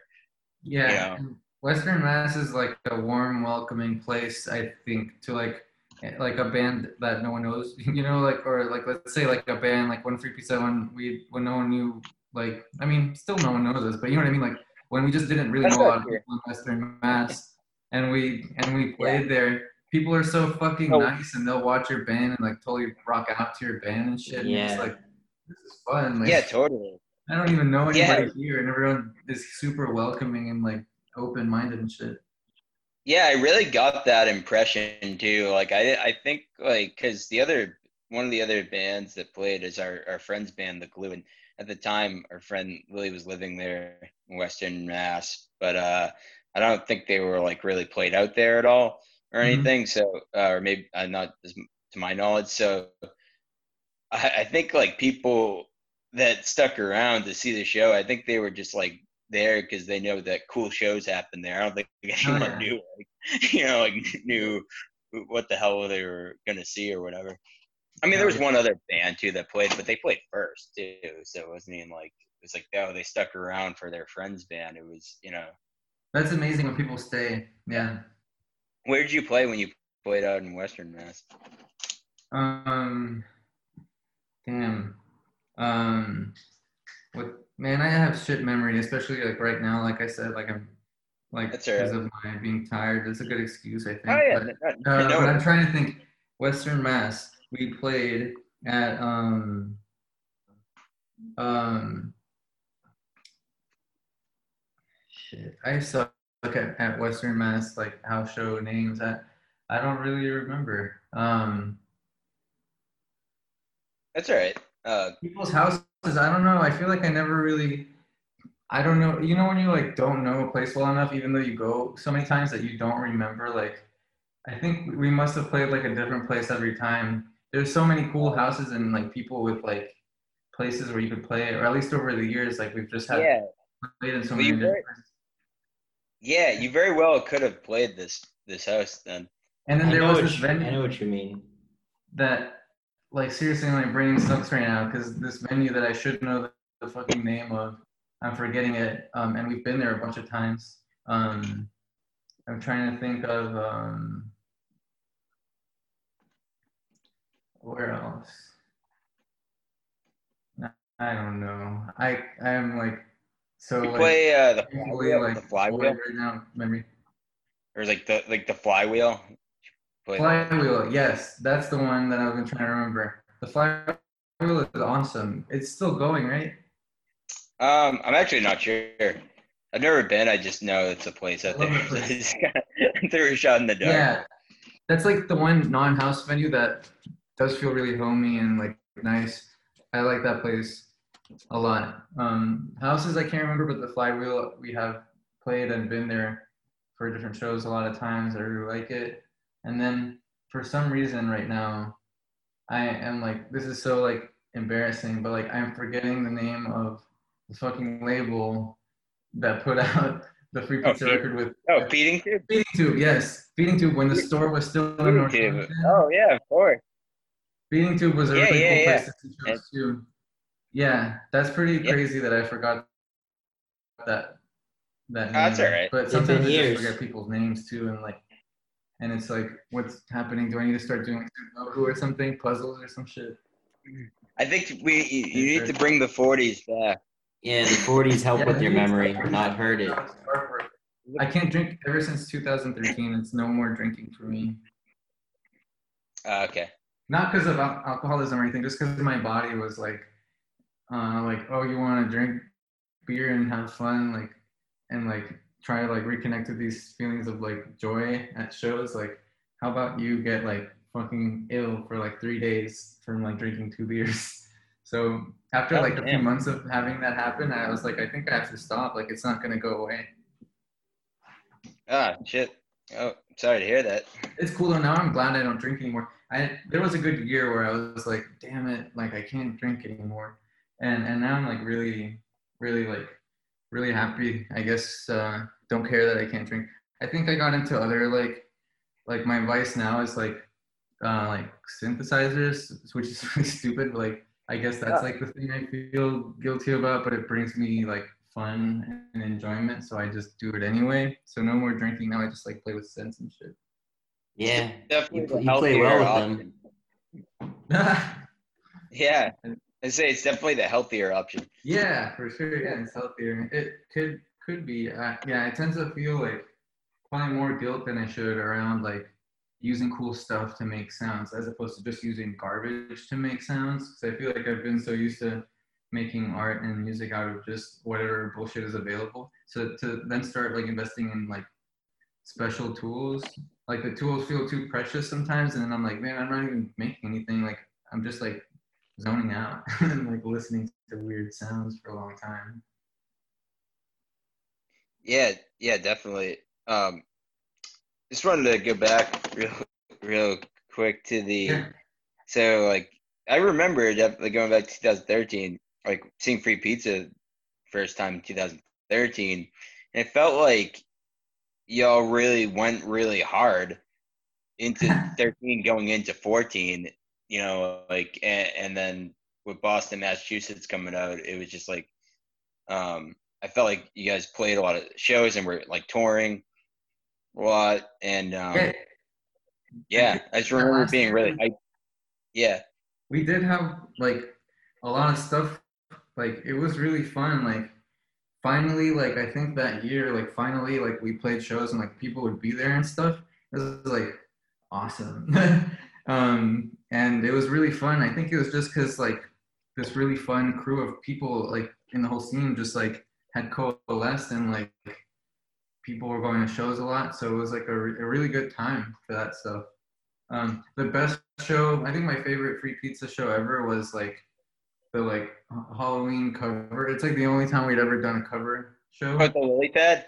Yeah, we were you guys there? Yeah, you did minor threat. Yes, that was Yep. even though it wasn't our own songs. Like I don't care. Like that was my favorite free pizza show ever. Like that show was super fun. Oh yeah, no, that was a fucking that was a blast. Yeah, I remember um Littlefoot did that that played as like the Twin Peaks songs from the Twin Peaks soundtrack. And Oh, it was right. like uh trying to think. Oh Zebu did I think like from the Rocky Horror Picture Show so- soundtrack and then I wanna Oh, yeah. say That's like Secret people Lover pick good played. Donna Summer. Yeah. I always thought it'd be funny. Who I'm did they like, if you like, with I think uh, they were Donna Summer. I think Secret Lover. I think so, something like that. Oh, damn!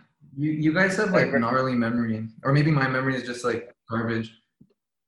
No, no, I think No, pretty much Chris just has a like mine. specialized memory. My memory is pretty I- garbage too.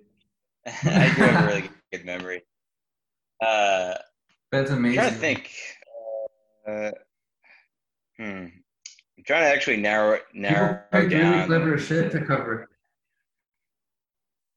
What's that? Oh, people picked really good shit to cover. I guess we we were originally gonna do T Rex, and then we were like, this doesn't work.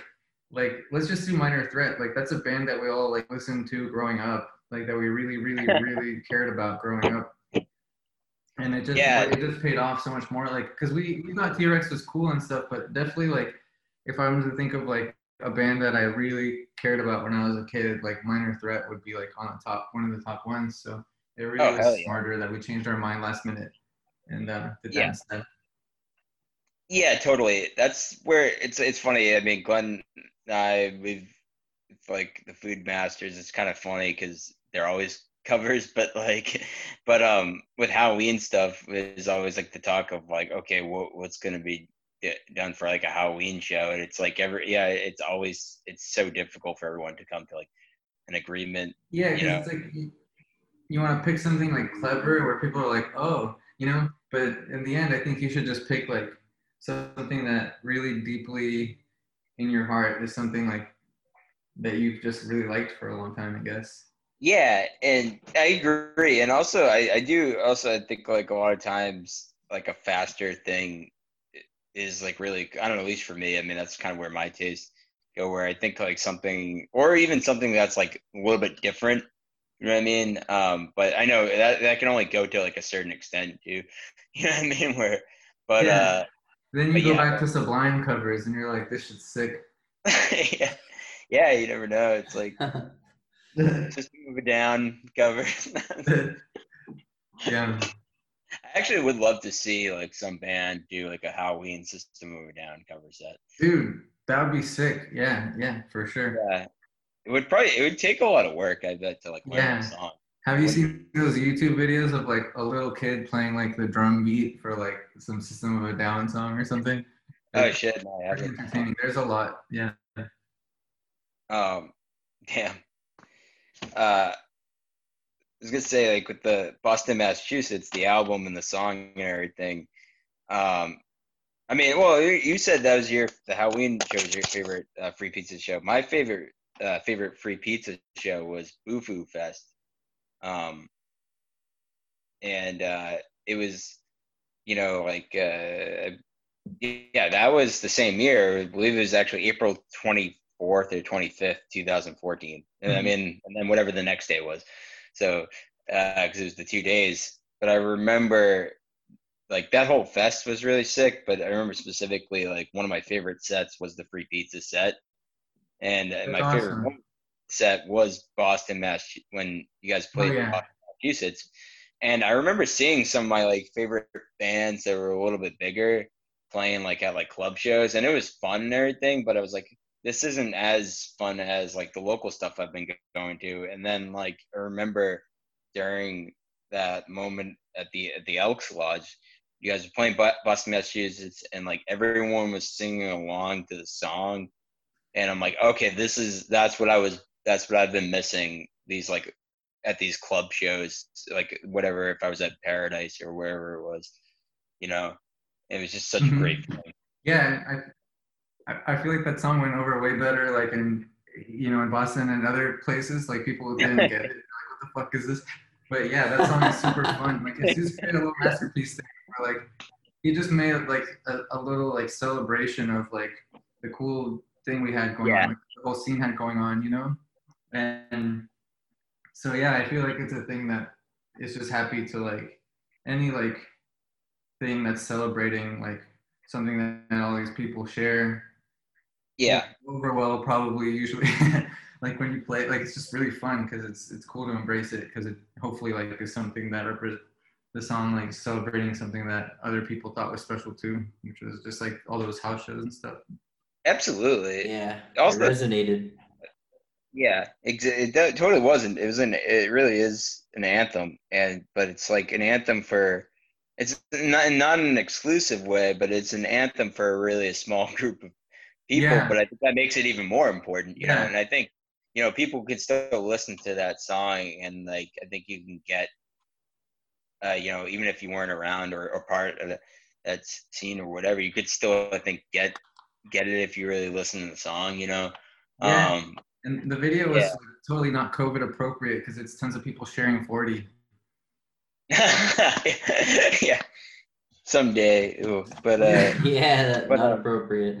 Yeah. well, it's I I never really had a big sense of like civic pride or any kind of like sort of um eh, any kind of like pride for something that it's like well it's like if I didn't I I'm if I'm here I'm living here I didn't but I didn't have like a choice necessarily to live there so but with that song it's like you know it's Boston Massachusetts and I I have pride in it because I did have a choice over this and I chose to go to these places and listen to this music and hang out with these people and I'm really happy and proud about it and I think I think that's how we felt about identifying as like Free Pizza being like a Boston thing and not anything else because it's like wouldn't have existed without like just the fun community. Yeah. you know? Well, also, yeah, and it makes it, it's really cool because to you, I mean, the, you and Jesus are from Miami, Yeah. and so it totally gives it. I think not that like you couldn't be for you. It's not that you couldn't be from Boston, and write that song, but I think that it makes it even more. It's weird. It's weirdly like gives it even more credibility because Yeah. it's like, it's this. It's like beyond the actual city itself. It's it- It's like what you're like this this like particular vibe or. Yeah, it's like- that you- it's funny. found. It's funny too because obviously like we're not from here. Like Jesus' accent, you can tell he's not from anywhere in New England. You know, like Yeah. Um, but I think Jesus, at least at the time, was like taking a lot of inspiration from Jonathan Richman. And Jonathan Richman's got the New England song, and he's got like Roadrunner. I guess he, he had some like little anthems, Yeah. celebrations of like this place too. Mhm. I don't know if Jesus was thinking about that when he wrote those lyrics, but like, um, I feel like even though I'm not from here, like I still when I hear like Jonathan Richman sing about like here, it's like it does re- resonate with like things that I think are special about being here too. It's funny that you mentioned Jonathan Richman because I remember um, Shawnee Brando posting Boston, Massachusetts on Facebook, and he I forget he mentioned like Jonathan Richman, but he was like, "This is the real anthem" or something. This is the real- not like Roadrunner or some. yeah, exactly. Yeah, yeah. He may have said that. Uh, yeah, something like, but it was something to that effect about Jonathan Richman. But Mhm. um, yeah, yeah, it's kind of funny. I, I mean, this may sound like total uh, heresy or whatever, but I, I, I kind of would be funny to me if like some like Boston like dudes with heavy Boston accents were like covering that song at like, like a dive bar and knew nothing at all of like of the house shows or whatever, and just like with a thick Boston would- accent, but just I don't know. Maybe you can like, pay like, Yeah, I don't know. to I do don't know. Like maybe there's a band that will do it for. Like, you'll pay- you can pay them. Aren't some some venues don't let you cover songs, right? They like turn off the sound if you try covering a song. Yeah, I don't. Maybe I I don't think I know. think only true, songs where like somebody's going after people for for stealing the rights. But Oh yeah, there's definitely a lot of those. Yeah, yeah, that's funny. Um, it's kind of. I, I would definitely be I was gonna say that hear Dirty somebody Water- with a Boston accent. Oh, What's that? Oh no, yeah, it would definitely be surreal to hear somebody sing the Boston, Massachusetts song with, with a with a Boston accent. That'd right. That's right, That's what I. yeah. Um, I was gonna say that song "Dirty Water" by the Standells. It's like Mhm. the Boston song, like classic Boston. Song. I'm pretty sure they're from California. Nice. yeah. So you you have, you're in you're in good uh, company. Yeah, that's so weird. Yeah. I, I mean that's probably true. It's like it's probably real. Boston people were trying to create Boston pride, whatever songs, they'd probably fuck it up. Did the Dropkick Murphys do it or something? Yeah, yeah, I'm just kidding. I'm sure, sure someone listening to this that's like, "Hey, fuck you, man. We have lots of good shit." It's like, all right, I'm just kidding. You know, like, Yeah, But, uh, cool. I like Boston. yeah, totally. I mean, it has its ups and downs, but I mean, some of it really sucks. Yeah. Then, well, it's kind of like you Uh-huh. were saying, like you like, you hate like a lot of like Florida too. You know, it's like there's there's definitely like I think, you know, everywhere I think kind of has some stuff that sucks about it, but there's cool stuff too. Yeah, and if you're from a general region and you are kind of around there, maybe even if not in your own exact hometown, you can definitely you just see it a different way. You can see like, oh, I don't know, like you want to see something else or be somewhere else sometimes. Yeah, totally. I've actually never lived in Boston, believe it or not. Oh, no. Hell I've only yeah. lived in uh, the suburbs and Lowell, which is also like a represent the. Boston suburbs. Dang, Uh, but well, so we moved to like right by Forest Hills, and we have really close to Dedham driving, and like it's so nice to be able to go to like a more urban like um store that has like way more shit, and like it's really easy to park there and stuff. Oh, that sounds cool. I don't know. Yeah. Yeah, the suburb thing has its its pluses too because driving in Boston is like, I, am a, maybe like I said maybe I'm like just a wimp, but like it's fucking stressful and scary. Oh yeah, totally. I don't even drive, but I just know just being in cars. I'm like, all right, fuck. It's it's really terrible. The traffic, just the drivers, people just being aggressive. Yeah. Yeah. Uh, so when so that year though, in 2014 was quite a year for free for free pizza. Uh, when you, I remember it, the final Boston show. I mean, I, I mean, you, you came back a few times, but the final Boston show was like December 14. Oh, at the White House basement. Yeah, and then you went to was it Nashville after that? Yeah, we went to Miami. Um, Okay, and that was the only really the first time that I like got to experience like what Miami's like scene was, you know, like music scene was since I didn't really get to ever see what that was in high school. right. That was awesome. So we played a lot of shows in Miami. We lived there for six months, uh, Oh wow, saving up money to go to Berlin. right. So we saved up and lived there for six months. We were in Berlin for three months, um, and we didn't know anyone there or anything. We just were emailing like people left and right, and like somehow were able to like play like a handful of shows there. Um, and I think a couple of them were actually pretty like awesome. Like they were really fun. Uh, and then what we did was we drove. We flew back to Miami from Berlin and then drove to Nashville. Um, but we made it like like a month or like a little over a month long tour.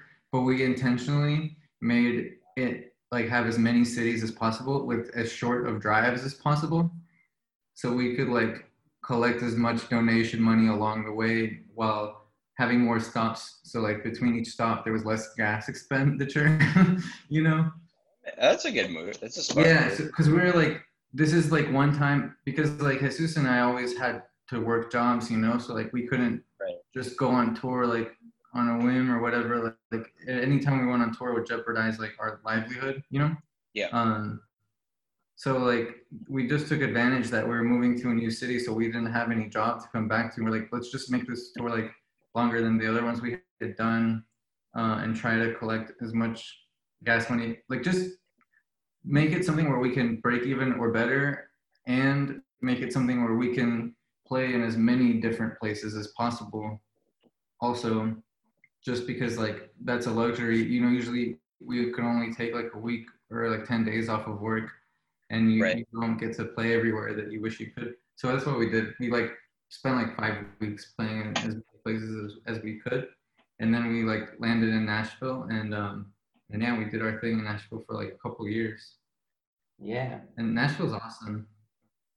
What was that venue that you Wow. loved? Oh, Betty's. Shout out. Betty's Shout hopefully Betty's. doesn't close because Betty's is sick.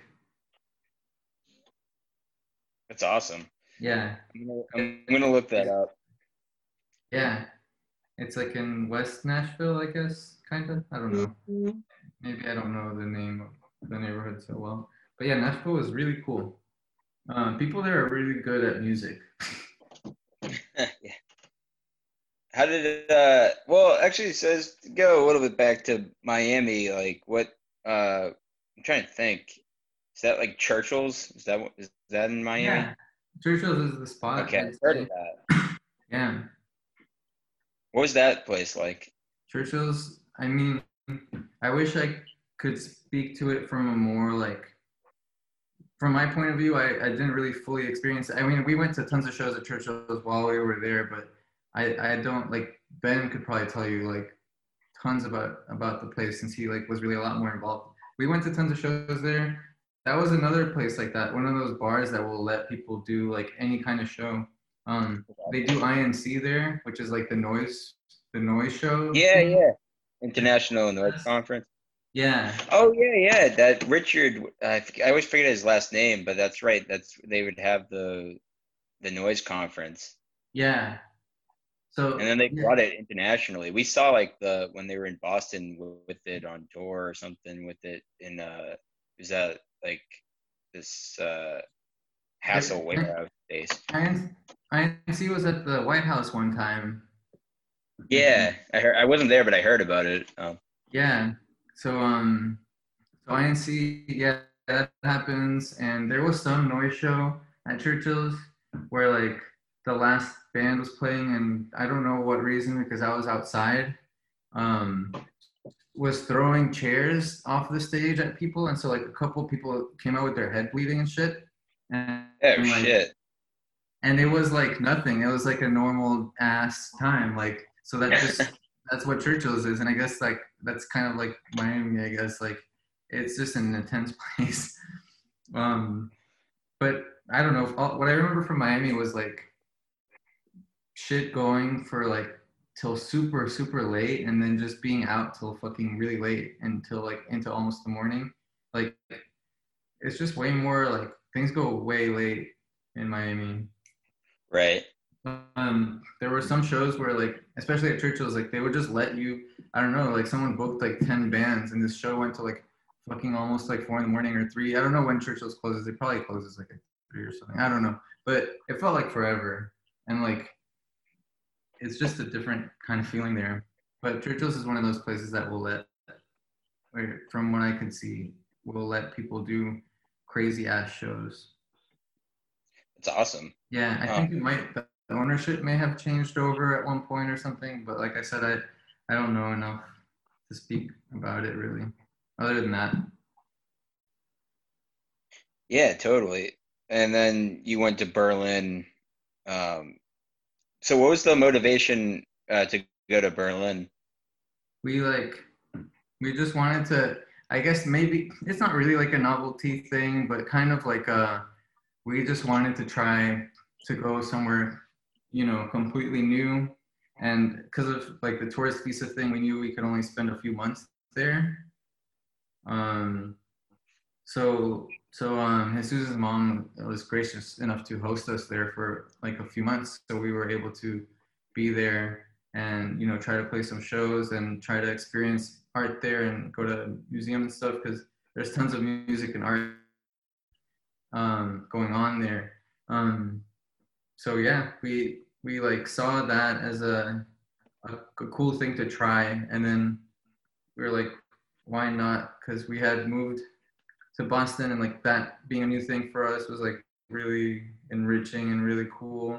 And so we just thought like Yeah. we should try this. And then after that, like move to another city. Um, and Nashville seemed really cool. Um, and so yeah, we just wanted to try, see what it was like to try to start something over, I guess. Wow. Damn. Yeah. Yeah. What what were um s- in like Berlin, or some like the do you remember some of the names of the venues? Man, I suck at at this. Um, Sorry. also because they're in German and stuff, so like I Yeah. can't see them probably. Um, Yeah. but let's see. I suck. I don't remember. I wish I had That's your right. memory because I don't know. Um, but we played That's okay. places. We played this one building that was like this this tall ass fucking building full of apartments that just had weird ass like people art people living in it. Like the whole thing was like some weird ass like art commune thing. Um there were just like tons of spaces like that. There it was like they have a lot of spaces for like weird underground shit. Um it was pretty impressive. Also like not being from there or knowing anything about it, things usually look more like expansive and wide, like, like when you don't really know where you are. So that might have been part of it. But it really did seem like they got a lot of shit going on. it was cool. Yeah. Yeah, Did you ever happen to play with a band called None of Your Beeswax? I don't think so. It's possible, and that I don't remember the name That's true. because Yeah. I have great name memory. I don't have a good memory either, but I do remember they they rolled through Boston a couple of years ago, and they're from Berlin. I remember them talking about how they weren't. This was this was like their first house show ever was in Boston. really? Whoa! I guess They, it's not as much of a thing. places. Maybe they didn't. Maybe they didn't experience life, but it, it, it seemed like from their perspective, they didn't really have that experience in Berlin of the house shows. Damn. Damn. It it was definitely. I mean, it, I don't know if it was like house shows. There were venues mostly, except for that one building where like we played on the first floor. But it was we did a lot of weird ass like emailing and like just trying to meet people at places. Um, it took us like a good month. I think for almost a month and a half. Like in the beginning, we didn't really meet a whole ton of people. There was somebody through a family friend that Jesus knew that introduced us to some people, but it definitely took a little while to break into like even just meeting people. Uh, and by the time we had kind of knew a couple people and like we're going out and doing stuff, we had to come back. Um, so it was like a, a weird like like a lot packed into like a, a short period of time because the first month was us just playing music and getting settled there and before we really got to know people in, in, in the town. Yeah, absolutely. Word. And uh and then you went to Nashville and what so like what what was Nashville like? Cause I mean I've never I've never been there and I don't know, you know, obviously I know a lot of music comes out of there and seen a lot of bands from there, but I'm kind of curious how it compares compares to Boston. Yeah. Okay. So when we moved to Nashville, uh, Rory had joined our band, so he had Right. already lived there for a little while, and he uh he played in designer and stuff, so he already was kind of kind of knew everybody in that little music scene. Um, so that was a pretty quick transition for us because we instantly just met a ton of cool people. Um, I'd say if you were to contrast it with Boston, everyone I met there uh, well, not everyone. Let's say half of the people I met there that were part of that scene were people who grew up in Nashville. Um, and maybe the other half were people who were going to college but were from somewhere in the South, I guess. Um, but it felt like the scene was consisted a lot more of people who were from Nashville. Um, whereas here, I guess there's tons of people who are from Boston here, but it just it seemed like there people a good like the good like core of like the crew of people there like were friends from high school. Um they knew each other from you know way back. So it's like a I, I guess like a more close knit um group of people there. Okay, interesting. and I think we were lucky to be introduced through Rory, who already knew those people, because I, I don't know if it's as easy to just get to know people when they're already all like a close knit group of friends. And, and we were kind of lucky to kind of just be kind of embraced, you know, like just welcomed into this place. And like uh, Jesus and I were able to make friends with a lot of awesome people there um, pretty quickly um, and just play shows with people there. And um, I liked it a lot. It's a driving city. You don't really walk places unless you're in certain neighborhoods. Um, and um, people there, like most people there who play music, like their parent or somebody in their family was in the music industry or is, or like like music is just like a lot more a part of their background and, and almost everybody I think I can think of from there like is really proficient at instruments and music. So it's like a um, it's a different thing. Like I don't think one is better than the other. It just seemed like their people are have a, a much more of a background in, in like um, music related stuff. Whereas here it, it felt like people were just like coming at it from this really like weird creative like perspective of like let me pick up this whatever I can get my hands on like busted guitar or whatever and make like some really weird cool shit with it. Uh, so yeah. Were there house shows? Um, yes, they kind of closed down a lot of houses there, but there were some cool house shows. Um, there were some cool house venues. Um, there was like, like someone had like this, uh, might still be going, kind of studio space that was like a venue. Um, there was this other like um, community like art or not community, but you know one of those co-working kind of art studio places that was like a warehouse um, that had shows too. There, yeah, there's like um different things. I feel like now Betty's is one of like the last like like little places. Uh, I guess I don't know. I haven't been to a house show there in a long time, but um, have you guys heard of Dark Matter? I've heard the Yes. name. Uh, Yep.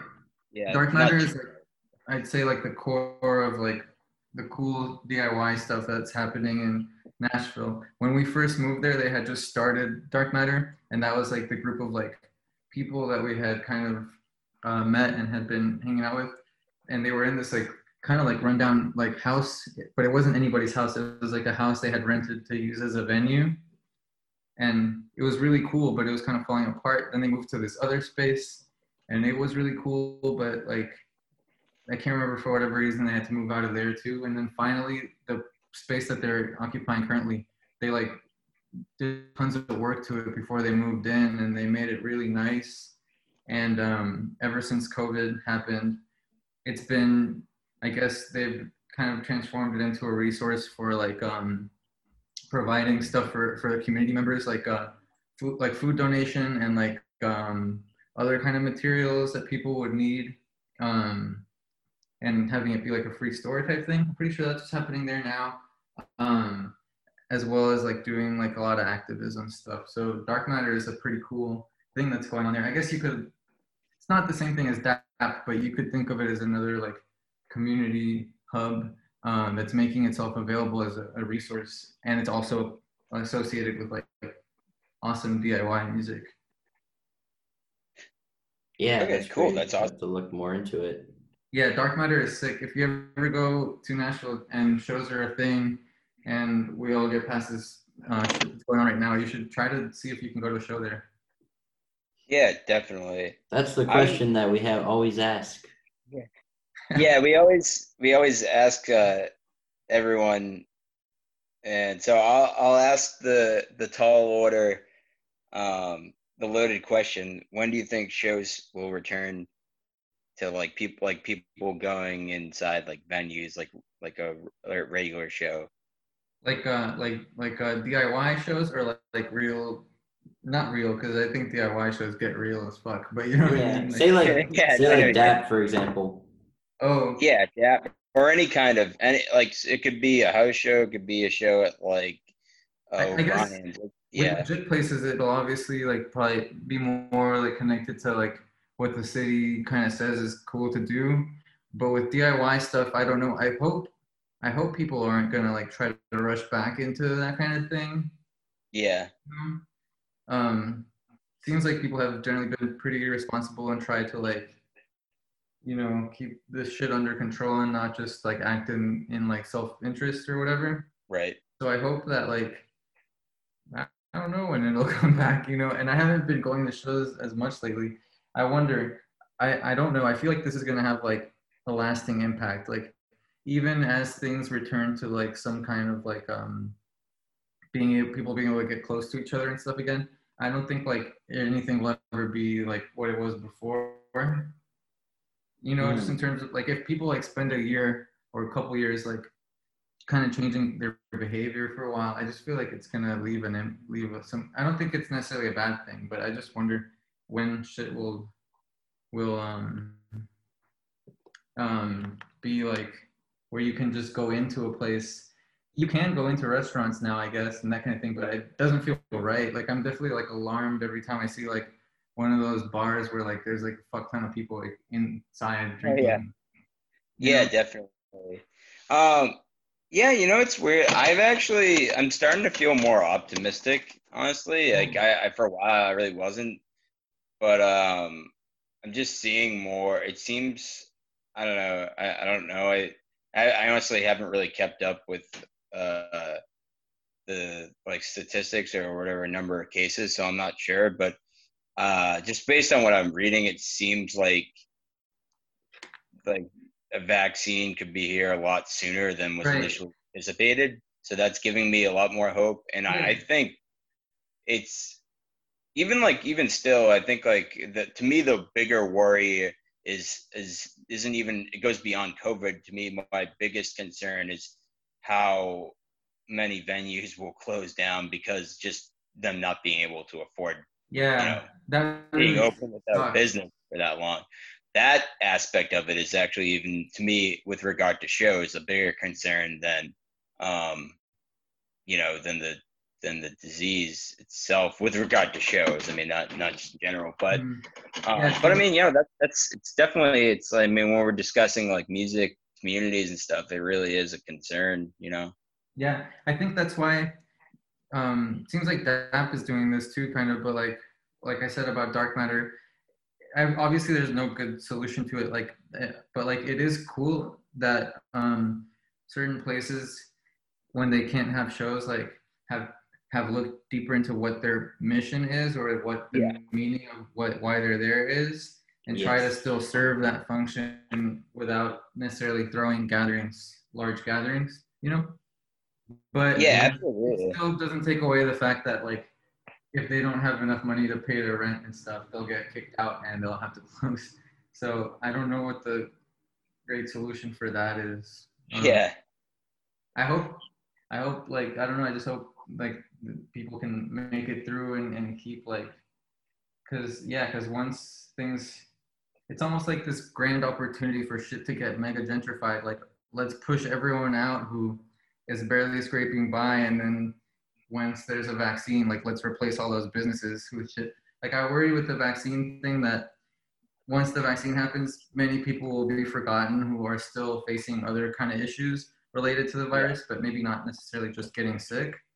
Mhm. Like, so I, that's another thing I hope doesn't happen where everyone like vaccine happens and everyone's like, we're back to normal. And then like, there's people who have been impacted economically and shit who are just going to be, because even now, like, the virus is still a thing and like, they cut out the fucking unemployment insurance and all this stuff. Like, what the fuck, dude? you know? Yeah, I Yeah, think I read no, something like I- 30, 30 million people are almost facing eviction in the next month. Yeah. So like, sorry, I guess I didn't give any kind of specific answer, but yeah, I just, I just hope No, like, right. that like the places that are still around, like, and are kind of finding ways to still like serve people, you know, like I think that's really awesome, and I hope they can make it through so that they can also do like the other really important thing, which is like have a, like really fun, positive gathering places for people to share their uh, what they do. Yeah, definitely. Um, yeah, I, I, agree, I totally agree with that. And like, oh, like, I didn't say when. Maybe in a year. Maybe in like nine months. Yeah, that'd be cool. Okay. Cool. Yeah. I, yeah. Start. What does nine yeah. months take us? I, that brings us to when? Um, like what June? Is, like next summer, beginning of next yeah. summer? I think that brings us to June. Which right. I think I could, I could, I. That's what I'm hoping. I mean, who knows? But I, I'm hoping next summer or spring at the earliest. I don't think I, that that would be like the 100% back time, yeah. but it would probably be like a hopefully by then we'll see some kind of shift. Although who knows, three months ago we, we would have had no fucking idea we would still be in this situation. Oh yeah, a matter of three months. So to, for me to say nine months, like that's triple. You know, like I don't know what the fuck's gonna happen. Yeah, yeah. Mm-hmm.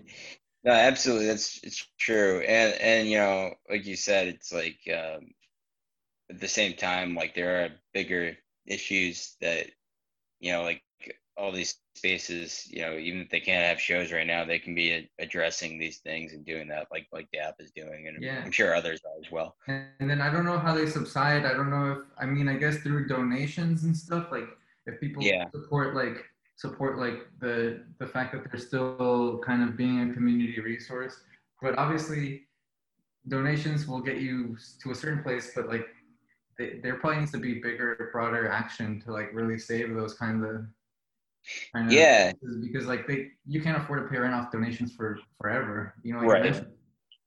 Yeah. No, it's um, true. Yeah, it's true. Well, at the very least, it's like there are. There's always the underground of like people doing underground shows and stuff like that. Um, and we'll find creative ways to, to keep doing like if we look at the core of like what's important to us, like find ways to continue that shit for sure. Yeah, totally. Um, just uh, wrap wrap up. Uh, do you have any like uh, any anything else you want to add, or any last minute plugs or anything? Hmm. No, I guess I'm. Uh, thank you guys for like talking to me. That was cool and fun to kind of reflect on like stuff that I haven't thought about in a little while. Mm-hmm. Um, and I'm just still grateful, really grateful to be like able to like fuck around with music and art stuff and hopefully like I'll get to share that stuff. I've kind of been pretty dormant in that regard for I don't even know you could say ever since I got into modular synths probably I kind of like totally stopped being like the kind of artist that I was like felt like I liked being. so I'm hoping I'll figure that shit out and by the time everything is kind of where people can gather, I'll be um having something to share with people. So, so yeah. Yeah. wait. Absolutely. I say can't wait. We'd love to do a an F set or anything else that you're, oh, yeah. conjuring up that um yeah, totally. And and uh really appreciate you giving us our time. Oh yeah, your pleasure. Time. Your time pleasure talking with you. Sharing the time with us. But uh yeah, it was really awesome catching up and everything and hearing all the stories and stuff like that over the years. Um, yeah, you really were, you know, one of the people on our, you know, we have a list of people we want to like to talk to, and so, you know, you know what I mean. So, you know, you are at the top of the list. You know what I mean. So that's you know, you're you know, true OG, one, Santi. Yeah, one of the people at the top of the list that we want to that we want to talk to. So I mean, I'm really glad that this happened. Well, thank you guys for being keepers of like the scene with both like the sharp memory and just like giving a lot of energy into like you know keeping it like a fun thing that people are still doing and still excited about. That's awesome. Yeah, I mean, likewise. I mean, you've given us a lot of a lot to uh, you know to hope for and a lot of digest. Gave us a lot a lot. Yeah, you gave us a lot over the years, and, and certainly tonight. Yeah. Yeah, and then no no one knows. Like I don't even know what the fuck I'm doing with the things I'm making right now. So maybe like you guys will be the people who, who will give me like a another little um show or something to share what I'm trying. Oh yeah, we'll give you as many shows and record deals as you need.